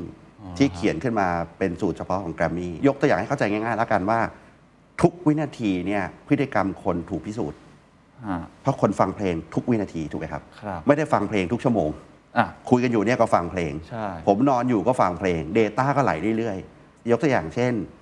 ถ้าเรารู้ Big Data เนี่ยเราจะรู้เลยว่าเพลงนี้ที่ล้อนออกไปร้อยล้านวิวหรือเปล่าภายใน 7 วัน อืมโอ้นี่ projection ได้ขนาดนั้นเลย ตอนนี้เราทำเรื่อง Data Prediction มาประมาณ 3 ปีแล้วครับ โอ้ อ่าเพราะฉะนั้นในธุรกิจโชว์บิสถ้าเรากลับมาคุยเรื่องนี้เนี่ยเมื่อเราเข้าใจ Big Data เนี่ยเราจะทำให้เราจัดโชว์บิสแม่นยำแต่เดิมเราต้องบอกคนนี้ดัง ใช่ เราเลยจัด ใช่ คนนี้ถึงเวลาจัดเราต้องจัดวันนี้ไม่ใช่ เรามองก่อนว่าสเกลของการจัดเนี่ยเราเห็นไหมว่าคนเนี้ยเขาจะพาเขาไปสำเร็จที่สเกลไหนอ่าอันนี้คือมุมมองที่เราที่เรามองเห็นโอกาสทางธุรกิจ ครับ ที่เป็น B2C อืม นะครับสองก็คือว่าเรามองเห็นว่าเรามิกซ์ของมันคืออะไรอ่ะเพราะเราต้องรู้อีควอชันของศิลปิน อย่างเรื่องเกส อย่างเรื่องการแต่งเพลงฟีเจอริงพวกนี้เรามองเห็นหมด นี่ใช้ data หมดเลยเหรอฮะ ได้ตามหมดเลยครับ อย่าง The Gentleman Life จริง ๆ ตอนแรกผมก็อยากจะ PR เรื่องนี้แต่กลัวเซนซิทีฟว่าเป็นคอนเสิร์ตที่เกิดจาก Big Data นะ เรารู้ว่าทำไมต้องใส่เอ่อพี่ก้องนะครับทำไมเราต้องใส่ตู่ภพบทรนะครับ หรือเราต้องใส่โดมประกรณ์ลำทั้งหมดเนี่ยมันเกิดมาจากเขาเรียกว่า cross segmentation หรือ correlation ระหว่างศิลปินต่อแฟนคลับ ครับ แบบสไปเดอร์เว็บพอเราจัดคอนเสิร์ตเนี่ยเราก็จะรู้อีกว่าแฟนคลับเนี่ยกำลังซื้อเขาเท่าไหร่ เขาพร้อมมาจ่ายเราไหมแล้วเขาจะไปจ่ายที่ไหนอ่ะเขาจะตามเราไปเปล่า เราประมวล Data ทั้งหมดจากทุกช่องทางที่เรารับ Data เข้ามา ประมวลด้วยโปรแกรมของ g r a m m y เนี่ยเรารู้เลยว่าขายบัตรได้กี่ใบ แต่เดิมเนี่ยมันเป็นเรื่องตลกก็คือผมอะพัฒนากับแผนกปีเดต้าแล้วผมก็ชอบไปพนันกับแผนกมาคอมเนี่ยแหละฮะว่าจะขายตั๋วได้กี่ใบ ก็ให้ขึ้นกระดานกันแล้วผมแทงถูกตลอดเลย เพราะเราใช้ data เพราะเราใช้เดต้า เราบอกโซเอา ทุกคนก็บอกพี่ไม่โซเอาแน่น อน เราไปค่อนข้างไกลแล้วครับ ตอนนี้เราไปเราไปไกลกว่านั้น่ามนาก สนใจ แล้ว มากเล่าเล่าเมคานิกได้ไหมครับ ว่ามันคำนวณยังไงอาจจะไม่ต้องเล่าทั้งหมดเข้าใจว่ามัครันบ อาจจะเป็นเรื่องของ internal ครับ แต่ว่า ครับ อาจจะเล่าในเชิงเมคานิกนิดนึงว่า ครับ เรารู้ได้ยังไงว่าต้องเอาพี่ตู่ภพบทรพี่ก้องเนี่ยมารว ค ม รับ เรารู้ได้ยังไงว่าแฟนคลับน่าจะมาประมาณนี้ น่าจะซื้อบัตรประมาณนี้ เอาเป็น ครับ เชิงเมคานิกคร่าวๆก็ได้ครับ สมมุติเราเอาเบสจาก Facebook เราก็จะรู้ว่าทุกคนที่เป็น individual user เนี่ยเขาไลค์ศิลปินอะไรได้บ้าง อันนี้ก็คืออยู่ที่วิธีของเราละ อืม ที่เราจะ cross เพื่อหาว่าคนที่ชอบพี่ตูน ชอบพี่ตายอรไทยด้วยหรือเปล่า โอ้ เหมือนใหญ่ในเล็กๆนะ ถ้ามองกว้างกว่านั้นล่ะ ว่ามัน cross ไปหาแบรนด์อะไรบ้าง โอ้ อ่าก็จะใหญ่ขึ้นใช่ไหมครับ ก็จะไปเกิดเรื่อง artist management ในการซื้อขายสินค้าได้หาสปอนเซอร์ได้แน่นอนฮะใหญ่กว่านั้นอีกข้อหนึ่งก็คือ cross ไปหา media ผมก็มี list the standard อยู่นะ ครับขอบคุณ ว่า ครับ ในศิลปินผมเนี่ย แฟนคลับเขาเนี่ยอยู่ใน standard กี่เปอร์เซ็นต์ โอ้โห แล้วพอเรา combine universe ทั้งหมดเนี่ย เราก็เห็น opportunity ของ production ของ ticket selling ของ sponsorship ครับ นะครับอันนี้เราเล็ก อ่า ๆ เข้าใจฮะแล้วผม อ่า นึกถึงคำของป้าตือเลยวันก่อนคุยกัน ครับครับ ป้าตือบอกว่าลืมไปได้เลย target group ตอนนี้ต้องเป็นคำว่า community ครับ มันผมว่ามันสะท้อนอย่างนั้นเลยนะ ใช่ครับ คือมันมองเป็น community ผมคนหนึ่งอ่ะอยู่ใน community ครับ นี้ แต่จริงๆผมก็อาจจะไปชอบอันนี้ชอบอันนั้น ใช่ใช่ แต่ลึกๆแล้วมันคือ community ที่อยู่ใน ครับ universe เดียวกัน ใช่ครับ อ๋อ แล้วเราไม่เคยดึงมันออกมา หา correlation เพื่อเห็นโอกาส ทั้งที่เขา provide data เราตลอดเวลา ไม่ได้ไม่ได้เป็น data ที่เป็นความลับนะครับ เข้าใจ เพราะพวก เข้าใจ พวกนี้มันอยู่ใน CMS อ่ามั มันอยู่ที่วิธีที่เราจะโค้ดมันออกมา ความไม่แม่นยำเป็นความผิดพลาด ของเรา แต่ถ้าเราทำจนมันแม่นยำมันก็จะเป็นอาวุธที่ทำให้เราเนี่ยก้าวเดินอย่างมี strategy ครับ มีนัยยะ แต่ว่าเราไม่ได้ใช้ Data แบบงมงาย อ่า นะครับพอย้อนกลับมาปั๊บจะเห็นว่าปรากฏการณ์ที่แกรมมี่ทำมาตลอดก่อนโควิด ก็คือเราโซเอาทุกคอนเสิร์ต มันไม่ใช่บังเอิญเนาะ ไม่ใช่บังเอิญนะ เพราะว่าหนึ่งก็คือเราไม่ได้จัดโดยไม่แม่นยำเราแม่นยำตั้งแต่ก่อนจัด เรารู้ว่าเราจะต้องจัดแบบใด จัดใคร จัดที่ไหน จัดเมื่อไหร่และคุยกับใคร อันนี้อันนี้คือหัวใจสำคัญ อันนี้คือภาคแรกของโอกาสที่ผมยกขึ้นมาว่าธุรกิจมิวสิกเนี่ยมีโอกาสเติบโตมาก เพราะเราขับเคลื่อนด้วยเรื่องของบิ๊กเดต้า ครับ ข้อที่สองคือเรื่องของ strategy นะครับ อันนี้ก็ต้องให้เครดิตพาร์ทเนอร์ผมนะครับพี่สมภพนะครับ ที่แกทำเรื่องยุทธศาสตร์เยอะมาก เรามีการเขาเรียกว่าจัด segmentation ใหม่ ในเชิงยุทธศาสตร์ในการ drive เมื่อกี้อาจจะมีพูดไปบ้าง ผมพูดซ้ำให้ละกันนะค ได้ รับ ครับ ก็คือว่า คือเรามองเห็นแล้วว่า เอ๊ะในเมื่อโลกมันแฟกเมนต์ขนาดเนี้ยโอกาสจัดศิลปินที่จะมีคอนเสิร์ตราชมังคลาเนี่ยยากมาก ซึ่งคนที่เดินไปราชมังคลาเนี่ยนับนับยังไม่ครบ 10 นิ้วเลย ศิลปินไทย ใช่ และยากมากดูไหมครับอิมแพกอารีนายังยากเลยฮะแต่ธุรกิจเราต้องโต เพราะฉะนั้นเราต้องมองเห็นโอกาสก่อนว่า เราจะมี strategy ในการเดินแต่ละ segment อย่างไรนะครับในการขยาย เพราะฉะนั้นถึงได้บอกว่าวันนี้เนี่ย เราเดินเซตเมนต์เฟสติวัลมาจนเราว่าเราเป็นเคลียร์ลีดเดอร์ละถึงแม้ว่าจะมีคนชอบใช้ภาษาเรียกต่อท้ายว่าเฟสติวัลกันเต็มประเทศเลยเนี่ย ครับ แต่ว่าเมื่อเกิดเป็นเรื่องของการแข่งขันที่สร้างเม็ดเงินเนี่ยแล้วก็ปริมาณผู้คนที่มาเนี่ยอันเนี้ยเราคิดว่าเราไปไกลกว่ามาก อืม เรามีการใช้เรื่อง Big Data เรามีทีมมาคอมสำหรับโชว์บิสโดยเฉพาะที่มีความเชี่ยวชาญเก่งกาจในการคุยกับทุกคอมมูนิตี้และมีการสร้างแบรนดิ้งคอมมูนิตี้ของตัวเอง โอ้โห นะครับ อันนี้เราเราเริ่มมา 4 ปีละ ครับ เพราะฉะนั้นวันนี้ในการเดินเนี่ยการ cross community เนี่ยไม่ใช่เรื่องยากนะครับ เหมือนเหมือนคนเคยถามผมบอกว่าพี่พูดถึง พี่ตูนนี่นะพี่ตูนถามผมบอกว่า โหพี่มาจัดเชียงใหม่ จังหวัดปราบเซียนนะพี่ คือปกติเราไปจัดกี่ทีก็ต้องไปที่ประเสริฐแลนด์ คนก็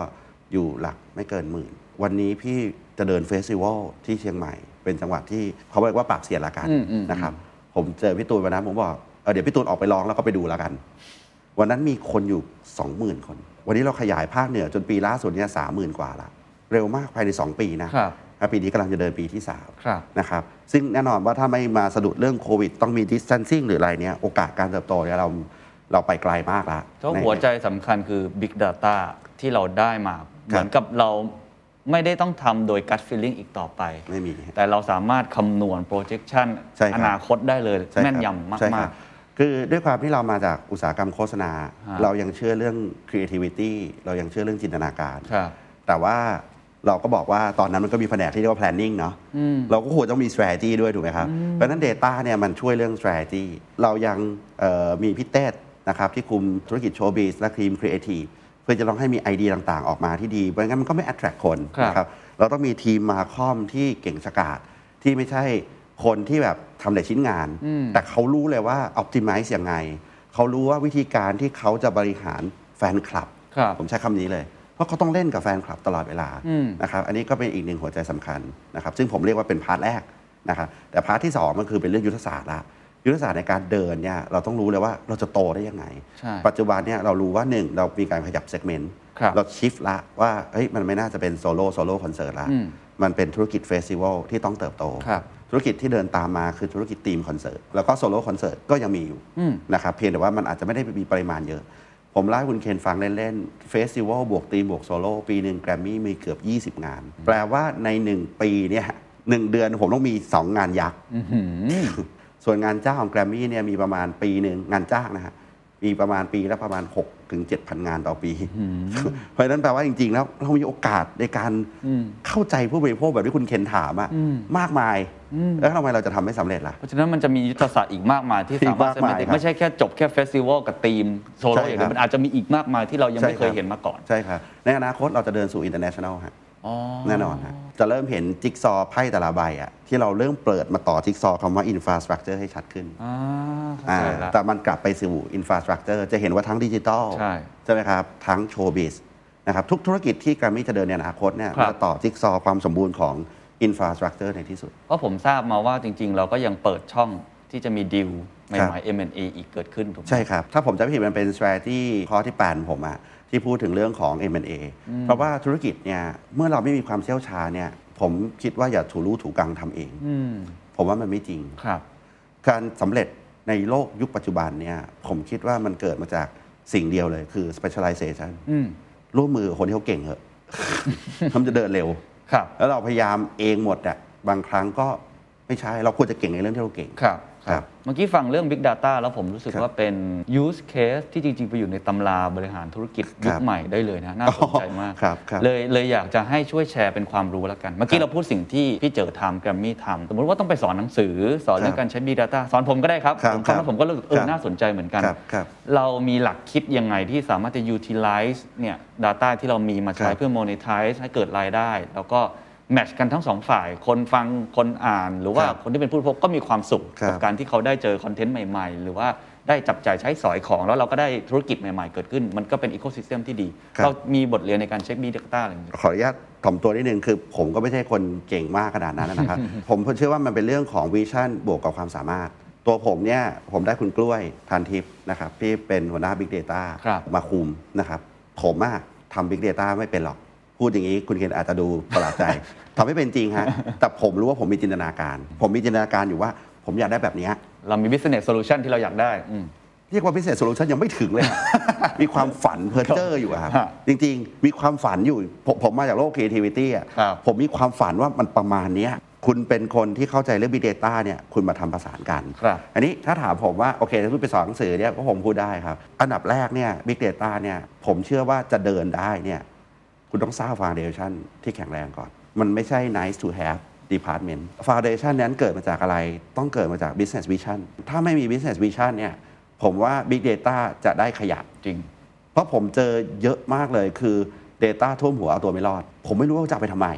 ซึ่งอันนี้ก็ต้องให้เครดิตคุณไพบูลย์นะฮะ ว่าคุณไพบูลย์ชอบถามผมว่า เอาไปทำไมวะ มีไปทำไมวะหมื่นเจ็ดพันล้านวิวมีไปทำไม เราก็ต้องคิดก่อนว่าวิชั่นเราเนี่ยเพื่ออะไร ข้อแรก ผมอยากให้ Big Data เป็นประโยชน์กับศิลปินทุกคน 2. ผมอยากให้ Big Data มีส่วนสำคัญในการช่วยการค้า B2B และ B2C ผมเชื่อว่าทุกวันนี้โลกเป็น ROI หมด แล้วไม่ว่าคุณจะเรียก CPC C อะไรก็ตาม ที่คุณจะประเมินผล ถ้าคุณไม่มี Big Data มาปลักอิน การค้าจะยากหมด ถูก อันนี้ก็คือสิ่งแรกที่คิดคิดอยู่ ถ้า Big Data สามารถเชื่อมโยงกับแพลตฟอร์มหรือเทคโนโลยี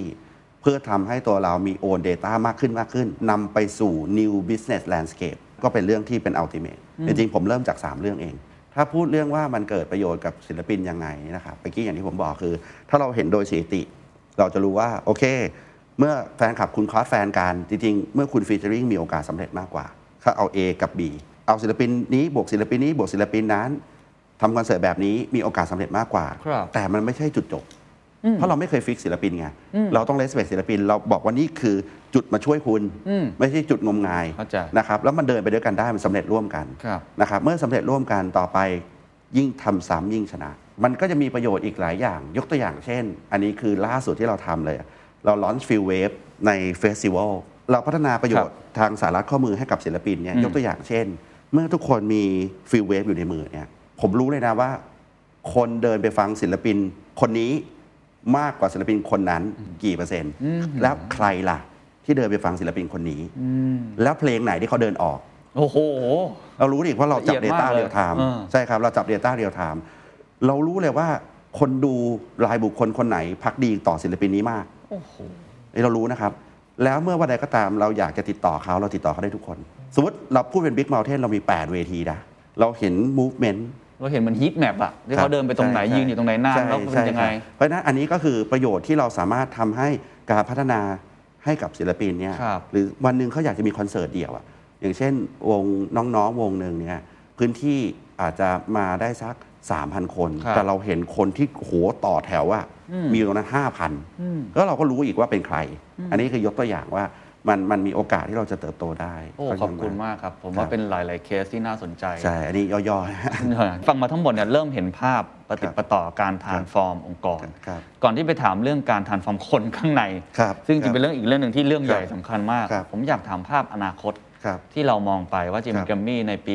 2002 อาจจะ ครับ 2025 เรามองว่ามันจะกลายเป็นบริษัทอะไร ครับ แล้ววิชั่นมันเป็นคืออะไรยังไงมาก ผมมักจะมีสิ่งที่มีคำอยู่ในใจเสมอ ว่าแกรมมี่จะเท่ากับอะไรในอนาคตนะครับ ผมคิดว่าแกรมมี่จะเท่ากับคอนเทนต์จะเท่ากับอาร์ติสจะเท่ากับ Data จะเท่ากับเทคโนโลยี ส่วนจิ๊กซอว์ที่จะพิสูจน์มันจะค่อยๆ เห็นชนชัดขึ้นเรื่อย มั่นใจว่าตอนนี้มาถูกทางกำลังไปได้ดี ๆถ้าให้ผมวิเคราะห์สถานการณ์โควิดที่เกิดขึ้น ผมคิดว่ามันเป็นแค่การถูกควบคุมการเติบโต มากกว่าความล้มเหลวของธุรกิจ เวลาเกิดคริสิสที่เกิดขึ้นเนี่ย เราจะมองก่อนว่าตกลงธุรกิจเราเดินไม่ได้แล้วหรือเปล่า หรือจริง ๆ แล้วเนี่ยมันเป็นแค่การถูกขอความร่วมมือระยะ สั้น นะครับ ผมก็ยังมีภาพที่เห็นการเติบโตอยู่ ปัจจุบันเอ่อคุณฟ้าใหม่ ลูกชายคุณไพบูลย์เนี่ยคุมเรื่องของการผลิต ผมก็มีฝันว่าเขาจะสร้างศิลปินที่เกิดสเกลขึ้นได้นะครับ ผมคิดว่าวันนี้ก็มีบุคลากรคนรุ่นใหม่เข้ามาในองค์กรเยอะ เราก็ฝันว่าแต่ละเสาธุรกิจเนี่ยมันจะเดินไปสู่สิ่งที่เราวางหมุดไปได้ เราเห็นไปอย่างที่คุณเคนถามอะเราทำ five year plan นะเรามองว่าเอ๊ะวันนั้นน่ะต่อให้มันมี distancing ผมก็ยังจัดคอนเสิร์ตได้ ต่อให้มันมีโควิด ผมก็ยังมีรายได้ดิจิตอลแล้ววันนี้ผมไม่ได้เห็นมิวสิกผมเห็นคอนเทนต์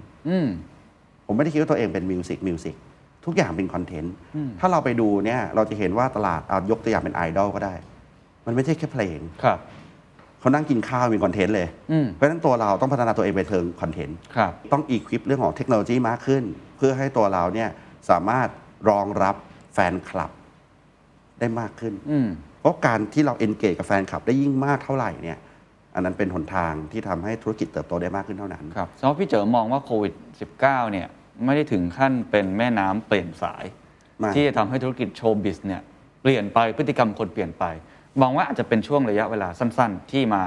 คอนเทนตรงนี้ แล้วหลังจากนี้มันน่าจะกลับมาเติบโตได้ตามเทรนด์ที่เรามองไว้ ใช่ครับ เพราะตอนนี้มันเป็นการขอความร่วมมือ ให้เราต้องจัดแบบที่มีมาตรการ แต่เมื่อใดก็ตามเนี่ยโลกนี้คนยังต้องการเสียงเพลงเนี่ยประสบการณ์ที่ได้เนี่ยมันเป็นประสบการณ์ที่ผู้คนรอคอย ครับ ผมยกตัวอย่างให้คุณเห็นเห็นภาพชัดเจนอย่างหนึ่งคือ เมื่อโควิดปีที่ผ่านมาจะฮิตกันมากเลยในการพูดเรื่องการจัดออนไลน์คอนเสิร์ต ใช่ ซึ่งผมก็เคยให้ข่าวไปแบบไม่อยากจะไปไปพูดให้มันไม่ดี แต่ผมเชื่อว่ามันเป็นประสบการณ์ที่ทดแทนกันไม่ได้ อันนี้ส่วนตัวเหมือนกันนะครับผมก็ ผมก็ไม่เชื่อว่ามันจะแสงกันได้เห มั อน น ล กั ด น ทดแทนกันไม่ได้นะครับ มันเป็น different experience ไม่ได้บอกว่าอะไรแย่กว่าดีกว่า ฮะ ผมคิดว่าคนยอมจ่ายตังค์เพื่อไปนั่งอยู่ใกล้ๆอ่ะ คนจ่ายตังค์เพื่อไปร้องไห้กับเพื่อนในเฟสติวัลอ่ะ มันมี purpose ฟังก์ชันคนละแบบอืม คนละแบบเลยครับ เพราะฉะนั้นยังไงก็ตามธุรกิจนี้ยังเดินได้ แต่ ครับ ต้องมี strategy นะ อ่า อ่าถ้าไม่มี strategy เนี่ยผมว่าเหนื่อย ครับฟังมาทั้งหมดคงต้องกลับมาคุยเรื่องการปรับโครงสร้างองค์กรข้างใน ครับครับ จริง ๆ พี่เจอพูดแต่ตอนต้นแล้ว แต่ว่าผมเชื่อว่าก่อนที่จะไปถึงจุดนั้นน่ะเราต้องคุยภาพรวมของ ครับ เรือลำนี้ก่อนลำใหญ่ ครับ ว่ากำลังจะมุ่งไปทางไหน ครับ ตอนนี้เราจะมาพูดกันข้างในเรือแล้วว่า ปรับกันยังไงกับพนักงาน7 700กว่าคนใช่ไหมฮะ ใช่ครับประมาณ700กว่าคนนะ ปรับกันยังไงพอพูดมาทั้งหมดภาพมันผมเชื่อว่าวันนี้เราพูดกันได้ ครับ เจอพูดอะไรก็ได้ เพราะมันผ่านมา 4 ปีแล้วมันเห็คนรับครับ มันมีควิกวินมันมีความ ใช่ สำเร็จที่เกิดขึ้น ครับครับ แต่ในวันนั้นน่ะผมเชื่อ ครับ ว่าหลายคนอาจจะไม่เข้าใจ ครับ แล้วมองไม่เห็นภาพ ครับ พี่เจอสร้างการเปลี่ยนแปลงในองค์กรข้างในยังไงฮะ ครับตอนแรกผมกลุ้มนะ เพราะผมผมคิดถึงสองคำ ระหว่างคำว่า transform กับคำว่า change เอ่อช่วงนั้นโอบามาเขาแรงๆ อยู่นะ แต่ผมเลือก transform จริงๆ ไม่ค่อยชอบคำว่า transform เพราะมันขีเช่มาก เพราะนิสัยเป็น change แต่ว่าพอคิดแล้วเนี่ยเลือก transform การ transform การปรับโครงสร้างก็มีสองขั้น ผมเชื่อเรื่องของการทำงานที่มีการสื่อสารอย่างตรงไปตรงมานะครับ การปรับ structure ครั้งแรกเนี่ยมันเต็มไปด้วยความไม่เข้าใจแหละครับ แล้วก็ปัจจุบันก็อาจจะยังมีคนไม่เข้าใจอยู่นะครับ แต่ว่าผมเชื่ออย่างหนึ่งว่ากลไกในการปรับพร้อมการมอนิเตอร์ จะทำให้เขาเห็นภาพว่ามันมีอะไรที่ดีขึ้น ผมผ่านโรงเรียนโอคิวีมาเนี่ยการเปลี่ยนแปลง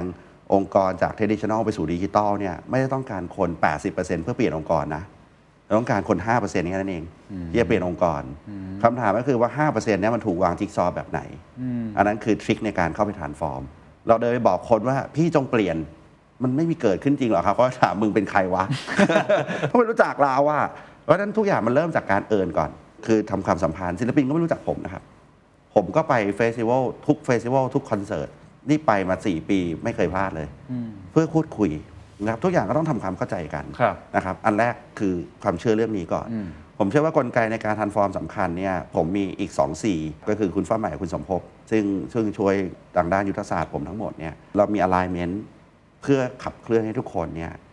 เห็นเป้าหมาย แต่เราเข้าใจได้ว่าทุกคนจะไม่เชื่อเป้าหมายมันต่างกันนะ ครับ เขารู้ไหมว่าเป้าหมายคืออะไรอะ่ะ เราว่าเราพูดพูดไปพูดทุกวันมันก็คงเชื่อเอ้ยมันคงรู้อะ่ะแต่เขาอาจจะไม่เชื่อก็ได้ การจะเชื่อได้ต้องมาจากการพิสูจน์ แล้วไม่มีเพอร์เฟก อืม การทันฟอร์มไม่มีเพอร์เฟกองค์กรเปลี่ยนไปมันมีอะไรดีขึ้น แล้วมันก็ต้องมีเรื่องที่แย่ลง มันไม่ดีหมดอะฮะ อืม มันเป็นไปไม่ได้ แล้ว ะคบ ตรงนี้ทำทำยังไงครับเพราะว่าเวลาทานฟอร์มเนี่ยว่ากันตามตรงก็ต้องมี ครับ คนออก มีคคนรับ ที่รู้สึกไม่ดี ครับ เพราะ ครับ ทุกการเปลี่ยนแปลงเป็นเรื่องปกติ ครับ อันนี้มั คน บ เป็นเรื่องธรรมดาของ คบ ธรรมชาติอยู่แล้ว ครับ เราเราสร้างความเชื่อแบบเนี้ยต่อไป ครับ ให้มันเกิดขึ้นได้ยังไง เพราะผมเชื่อว่าที่เราคุยกันมาทั้งหมดเนี่ย ครับ พี่เจอคงมีบทเรียนที่ล้มลุกคลุกคลาน ใช่ ผม ใช่ ก็มีความผิดพลาดเกิดขึ้น ใช่ มีอะไรเกิดขึ้นอยู่แล้ว เพราะว่ามันเราไม่รู้อนาคตจะเป็นยังไง ครับ มัเป็นเรื่องใหม่ ครับ ตรงเนี้ยทำยังไงให้คนยังเชื่อแล้วเดินไปพร้อมกับเราอยู่ ทันฟอร์มเนี่ยมมันไม่ใช่ทันฟอร์มแบบเดินขึ้นไปทาวน์ฮอลล์ผมไม่เคยทาวน์ฮอลล์เลยแม้แต่ครั้งเดียวอยู่มาหกปีเนี่ย ไม่เคยทาวน์ฮอลล์เลยฮะสิ่งที่เราทำเนี่ย เราปรับโครงสร้าง อืม คือมันสำคัญมาก คือหลายคนเนี่ยที่พูดเรื่อง transformation เรื่อง change เนี่ย ผมว่าไปให้น้ำหนักกับเรื่องของ milestone ไปให้น้ำหนักกับเรื่อง strategy แต่ผมอะให้น้ำหนักที่เรื่องโครงสร้าง คือเราปรับโครงสร้างก่อน คือโครงสร้างเนี่ยมันไฟบังคับ คือพอถูกจับจากโครงสร้างปั๊บเนี่ย มันต้องออโต้ทันฟอร์มนะ โครงสร้างหรือ PMS นี่มันไม่ใช่เรื่องตลกอะฮะ วันหนึ่งคุณเป็นค่ายเพลง วันนี้คุณเป็น Product อะ ถูก มันก็ต้องมีการปรับ มันก็จะเริ่มมีการย้าย capability เข้ามาเสริม ใช่ นะครับมันก็จะมีเรื่องของการปรับยุทธศาสตร์ ในเรื่องของการค้าขาย Product เราเปลี่ยนแล้วนะ เราเป็นโซลูชันนะ แต่เดิมเราขายง่ายปลีก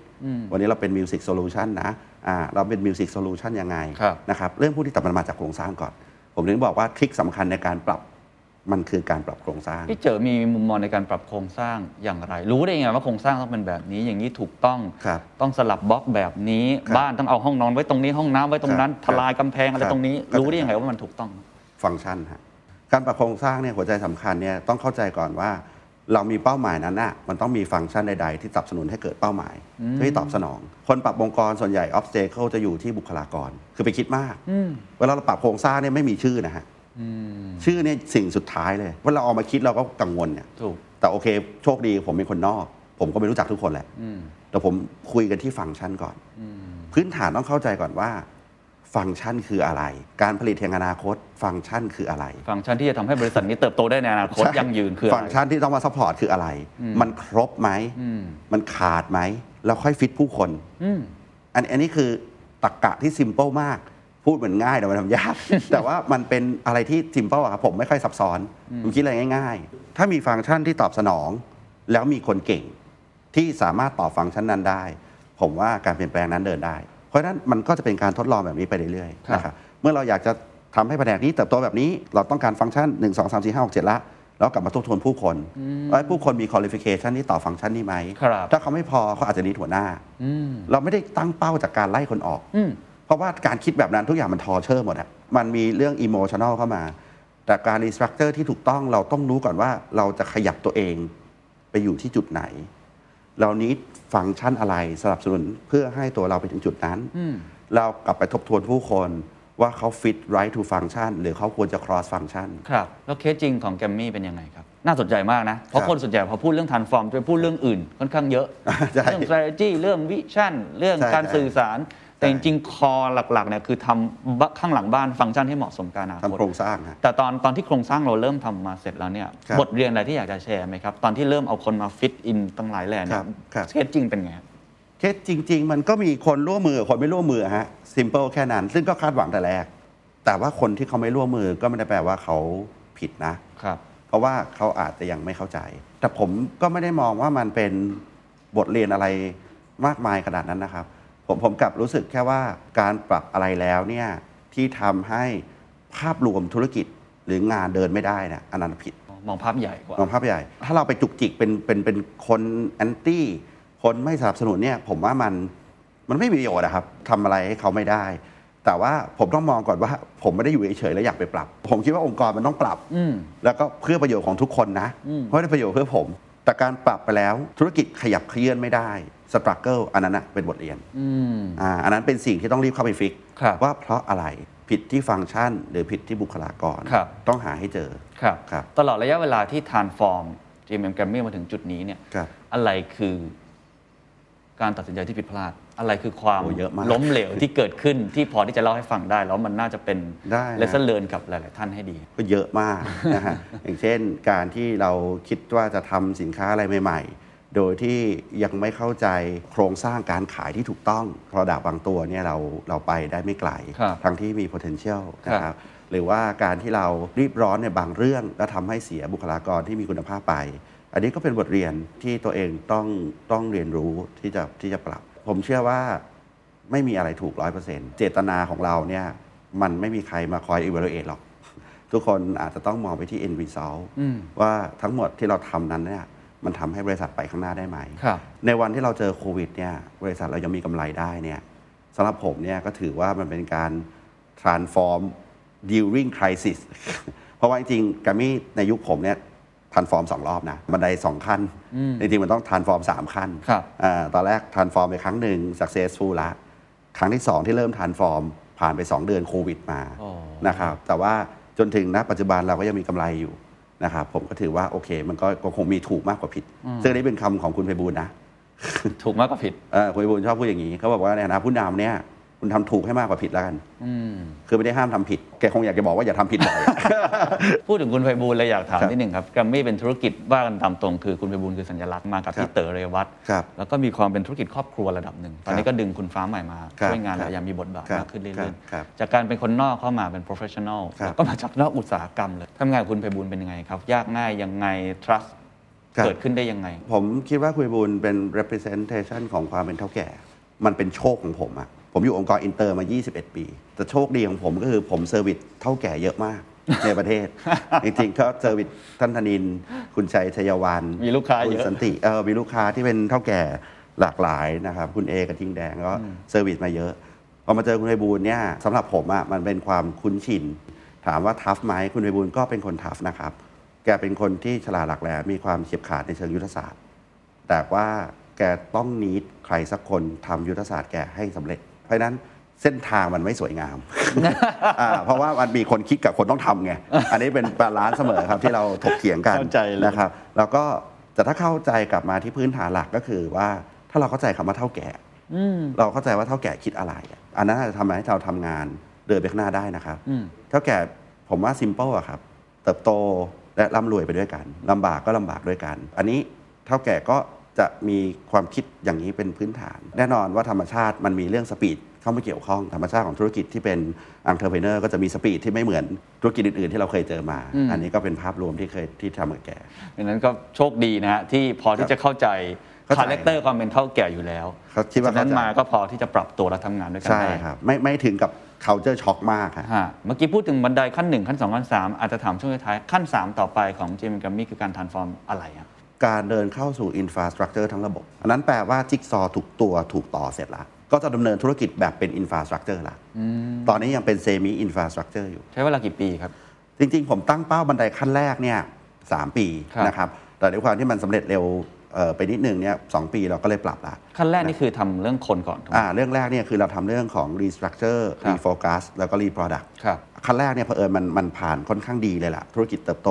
นะครับก็เดินเข้าสู่ขั้นที่ 2 ก็คือ rebuild rebuild ก็คือเหมือนที่ผมบอกว่ามันถึงเวลาที่เราต้องทบทวนเตาผลิตละ ที่ต้องเปลี่ยนแปลงก็เป็นจังหวะที่คุณฟ้าใหม่ก็ต้องโดดลงมาดูเรื่องเตาผลิต สร้างธุรกิจที่เป็น recurring อันเนี้ยอยู่ในบันไดขั้นที่สองที่ต้องสร้างให้เกิด พร้อมกับ expand business ได้ปุ๊บเนี่ยก็จะเดินเข้าสู่ขั้นสาม ครับ ขั้น2เนี่ยวางเวลาไว้ประมาณ 5 ปี แต่ว่าพอมันสะดุดโควิดมาเนี่ยตัวผมเองกำลังประเมินอยู่เหมือนกัน ครับ ว่ามันจะจบได้ใน 5 ปีที่ตั้งเป้าไว้ไหม มีกังวลอะไรเป็นพิเศษไหมครับ จริงๆ ผมมองว่าความกังวลของผมเนี่ยไม่ใช่เรื่องธุรกิจ การทำงานกับเท่าแก่เนี่ย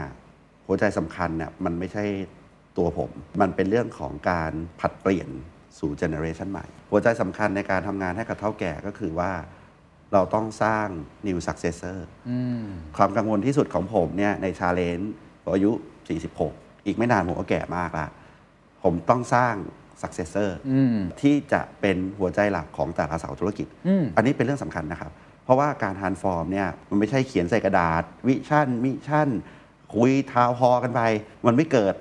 ถ้าเราไม่มีโครงสร้างกับผู้คนที่ถูกต้องชาเลนจ์สำคัญของผมตอนเนี้ยคือการ เซิร์ชหาบุคลากรที่จะเป็นซักเซสเซอร์หรือพัฒนาบุคลากรที่จะเป็นซักเซสเซอร์สองสิ่งเนี้ยมันแทบจะเป็นหัวใจหลักเลยอะฮะที่ที่อยู่ในสมองตลอดเวลา ว่าเอ๊ะเออเขาจะไปไกลกว่านี้ได้ไหม เพราะว่ามันไม่มีประโยชน์ที่เราจะบอกดิฉันจะอยู่ตรงนี้ทำไมแกยังอยู่ไกลจัง ไม่มีประโยชน์ต้องมีคือหนึ่งเราโคชชิ่งสนับสนุนเขาให้ไปถึง ครับ หรือเราประเมินว่าความสามารถเขาไม่ได้ เราต้องหาคนที่มาทำให้ได้ อาจจะเป็นสิ่งที่ชาเลนจ์ผมที่สุดละ ครับ น่าสนใจครับก็เลคยรับ มาถึงคำถามสุดท้าย ครับ พอพูดถึงตัว successor ครับ นึกย้อนกลับไปตอนที่พี่เจอเข้ามาในเจมส์ ครับ กัมมี่คือ ครับ ฟังเรื่องราวมาทั้งหมดผมเชื่อว่าคุณผู้ฟังคุณผู้ชมคงรู้สึกเหมือนกันว่า โอ้โห ผู้ชายคนนี้เก่งอะ โอ้ คือคิด ครับ คิดอะไรได้หลายอย่างมาก ขอบคุณมาก คือคิดอะไรในแง่ของโมเดล business ครับ ที่ท้าทาย ครับ นะสร้าง core value ใหม่ สร้างกลยุทธ์ ครับ แล้วยังเป็นคนที่ทานฟอร์มองค์กร ครับ มีเรื่องคนการสื่อสารคือเหมือนกับว่าคิดอะไรได้ค่อนข้างรอบด้าน เพราะว่า ครับ การทานฟอร์มองค์กรขนาดใหญ่แบบนี้ ครับ อยู่ในธุรกิจมานานแบบนี้มันก็ไม่ง่ายเหมือนกัน ครับ ก็เลยอยากถามว่าพี่เจอเรียนรู้เรื่องพวกนี้มาจากไหนสร้างความรู้องค์ความรู้แบบนี้ได้ยังไง เพื่อจะเป็นประโยชน์กับหลาย ๆ ท่านนะ คงต้องขอบคุณอุตสาหกรรมโฆษณากับโอกิวีอะครับ ครับ เป็นสองสิ่งที่ผมคิดว่ามันสร้างเนื้อตัวผมให้เป็นแบบนี้ ผมคิดว่าพื้นฐานของการที่เติบโตจากการเป็นนักโฆษณา และได้เรียนรู้ที่โอกิวีก็คือว่าหนึ่งเราเป็นคนที่ เอาคอน sumer ตั้งมาตั้งแต่จุดกำเนิดของเรา เราต้องไม่มอง inside out เรามอง outside in พอเราเป็นคนที่เอาผู้บริโภคเป็นตัวตั้งตลอดเวลาเนี่ยมันก็เลยเกิดมาเป็นบุคลิกของการตั้งคำถาม เราตั้งคำถามเรื่องเยอะมากนะครับเคยมีคนบอกผมว่าพระหูสูตรเนี่ยมันฝังพูดอ่านเขียนใช่ไหมครับ จริงๆ ผมก็ขี้เกียจอ่านนะฮะ ไม่ได้ชอบขนาดนั้น แต่ผมเป็นคนชอบพูดคุยเนี่ย ผมก็มีโอกาสและโชคดี ว่าการที่เราได้อยู่บริษัทที่ดีอย่างโอคิวีแล้วก็ได้เจอลูกค้าที่ดีที่เป็นลูกค้าโอคิวีมันทำให้ผมเรียนรู้ประสบการณ์จากคนเหล่านั้นน่ะ เยอะมาก แล้วเมื่อโอคิวีเป็นเบอร์หนึ่งผมก็ได้เจอลูกค้าเบอร์หนึ่ง อืม ที่เก่งและฉลาดเยอะมาก ครับ นะฮะมันก็เลยหล่อหลอมให้เราได้เรียนรู้มาเยอะ พอถึงวันหนึ่งที่มันเป็นเวทีของเราแล้วเว้ย ไม่ได้แปลว่าเราทำโดยที่เราไม่ต้องคุยกับใครนะครับ ผมก็กลับไปคุยกับคนพวกนั้นทั้งหมดนะครับ ทำไมปรึกษาล่ะ ใช่ครับมันผมไม่เชื่อเรื่องความที่เป็นคนเป็นเลิศแบบวันแมนโชว์หรืออะไรเงี้ยมันผมเชื่อว่าเราก็เป็นชาวบ้านคนหนึ่งมีคิดออกคิดไม่ออก มีคิดถูกแล้วก็มีคิดผิด แต่มันไม่จำเป็นจะต้องแบบเอาสปอตไลท์มาส่องเราอะมันไม่ใช่ธุรกิจผมซะที่ไหนละธุรกิจคุณมีเจ้าของ แต่เรามีความรับผิดชอบ เพราะเรามี 750 คนรอเราอยู่ ถ้าเราพาเขาไปพลาด ก็เสียหายเขา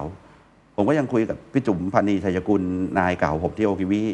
บ่อยมาก ผมยังคุยกับลูกค้าผมหลาย ๆ ท่าน แลกความคิดเห็นเพื่อให้เราได้ cross check ตัวเอง แล้วผมก็ก็มีทีมงานที่ดีที่แกรมมี่ที่แลกเปลี่ยนกันได้ตลอดเวลา ผมเชื่อว่าความที่เราเป็นผู้นำรุ่นใหม่อะเรายังไม่ได้แก่อะหัวใจสำคัญที่สุดที่ผมวางตัว และอยากให้ตัวเองเป็นไปตลอดชั่วชีวิตคือ approachable คือเป็นคนที่เข้าถึงได้ แลกเปลี่ยนกันได้ ถ้าคนทำงานกับผมจะรู้ว่าผมไม่ได้เป็นคนที่มั่นใจว่าผมถูกร้อยเปอร์เซ็นต์ ครับ ผมมักจะคิดว่าถ้าเราแลกเปลี่ยนกันได้อะมันน่าจะเกิด new idea ครับ สุดท้ายแล้วกันครับ ทุกวันนี้ความสนุกในการทำงานคืออะไรครับ สนุกอะครับ ไม่ค่อยมีคนถามผมอย่างนี้มานานแล้วนะ สิ่งหนึ่งที่อาจจะไม่ค่อยได้เปิดเผยที่ไหนคือ ผมยังเป็นคนจดไดอารี่ อ๋อ จริงเหรอฮะ ใช่คบ กระดาษเลยเหรอ เชยเชยมากเลยฮะความสนุกของผมเนี่ยตั้งแต่อดีตจนถึงเดี๋ยวนี้คือการได้จดไดอารี่ ทุกวัน ทุกวันไดอารี่ของผมเนี่ยมันมีแค่สองเรื่อง ทั้งสองเรื่องเป็นเรื่องที่เรียนรู้ วันนี้เรียนรู้อะไรที่ทำถูก และเรียนรู้อะไรที่ทำผิด เป็นสิ่งที่เป็นความสนุก ผมผมพูดมันเป็นปลายทางนะ จริงๆ ระหว่างทางระหว่างวันก็มีความสนุกแหละ แต่สิ่งนี้สนุกสุดเลย ครับ ก่อนหลับตานอนลงไปทุกวันเนี่ยก่อนผมจะกลับบ้าน ฮะ ผมก็จะเขียนมันโอ้ยเนี่ยผมขายหนังสือได้อะ พี่มายี่สิบกว่าปีครับ โอ้โห ใช่ใช่ใช่ ก็มีหลายเล่มเลยนะฮะ เรียนรู้เยอะมากเลย เพราะมันจดไว้ตลอดเลยฮะ โอ้ จดไว้ตลอดว่าเออวันนี้ทำเรื่องนี้เรียนรู้เรื่องนี้ว่ะผมมีความสุขจังเลย ครับ ไม่เคยรู้เลย เอ้ยวันนี้เจอคนนี้ว่ะเออได้ได้มุมจากเขาอ่ะ จดไว้ ผมก็จำอย่างเงี้ยครับ แล้ววันหนึ่งมันก็เป็นสต็อกที่เป็นตั้งเลยอะเวลาที่ผมแบบแต่ผมปัญหาผมคือหาไม่ค่อยเจอจดไว้ตรงไหน วะ แต่ว่ามันจะกลับมาแล้วก็เออทบทวนว่า เออไอเนี้ยวันเนี้ยที่เราเคยเจอปัญหาเรื่องเนี้ย เราแก้อย่างงี้ว่ะ อืม อ่าก็เป็นความสนุกนะครับ แต่ส่วนความสนุกจริง ๆ ที่อยากจะทำให้ได้ ผมอยากให้เป้าหมายที่คุณไปบูลย์มอบหมายไว้ก็คือทำธุรกิจเพลงให้ยั่งยืนเนี่ยเป็นความสนุกที่สุดของผมละเพราะว่าการทำธุรกิจใดที่ยั่งยืนได้จริง โดยเฉพาะธุรกิจที่ถูกคนตั้งคำถามเยอะ ว่ามันควรจะโดน disruption ตายไปแล้วเนี่ยสำหรับผมมันเป็น milestone ที่ผมจะมีความสุขมาก ครับ ครับ And that's the secret sauce. ถ้าคุณชื่นชอบ The Secret Sauce เอพิโซดนี้นะครับ ก็ฝากแชร์ให้กับเพื่อนๆ คุณต่อด้วยนะครับ และคุณยังสามารถติดตาม The Secret Sauce ได้ใน Spotify, SoundCloud, Apple Podcast, Podbean, YouTube และ Podcast Player ที่คุณใช้อยู่นะครับ และอย่าลืมติดตาม Facebook Fanpage The Secret Sauce เข้ามาติชมเข้ามาพูดคุยกับผมได้เลยนะครับ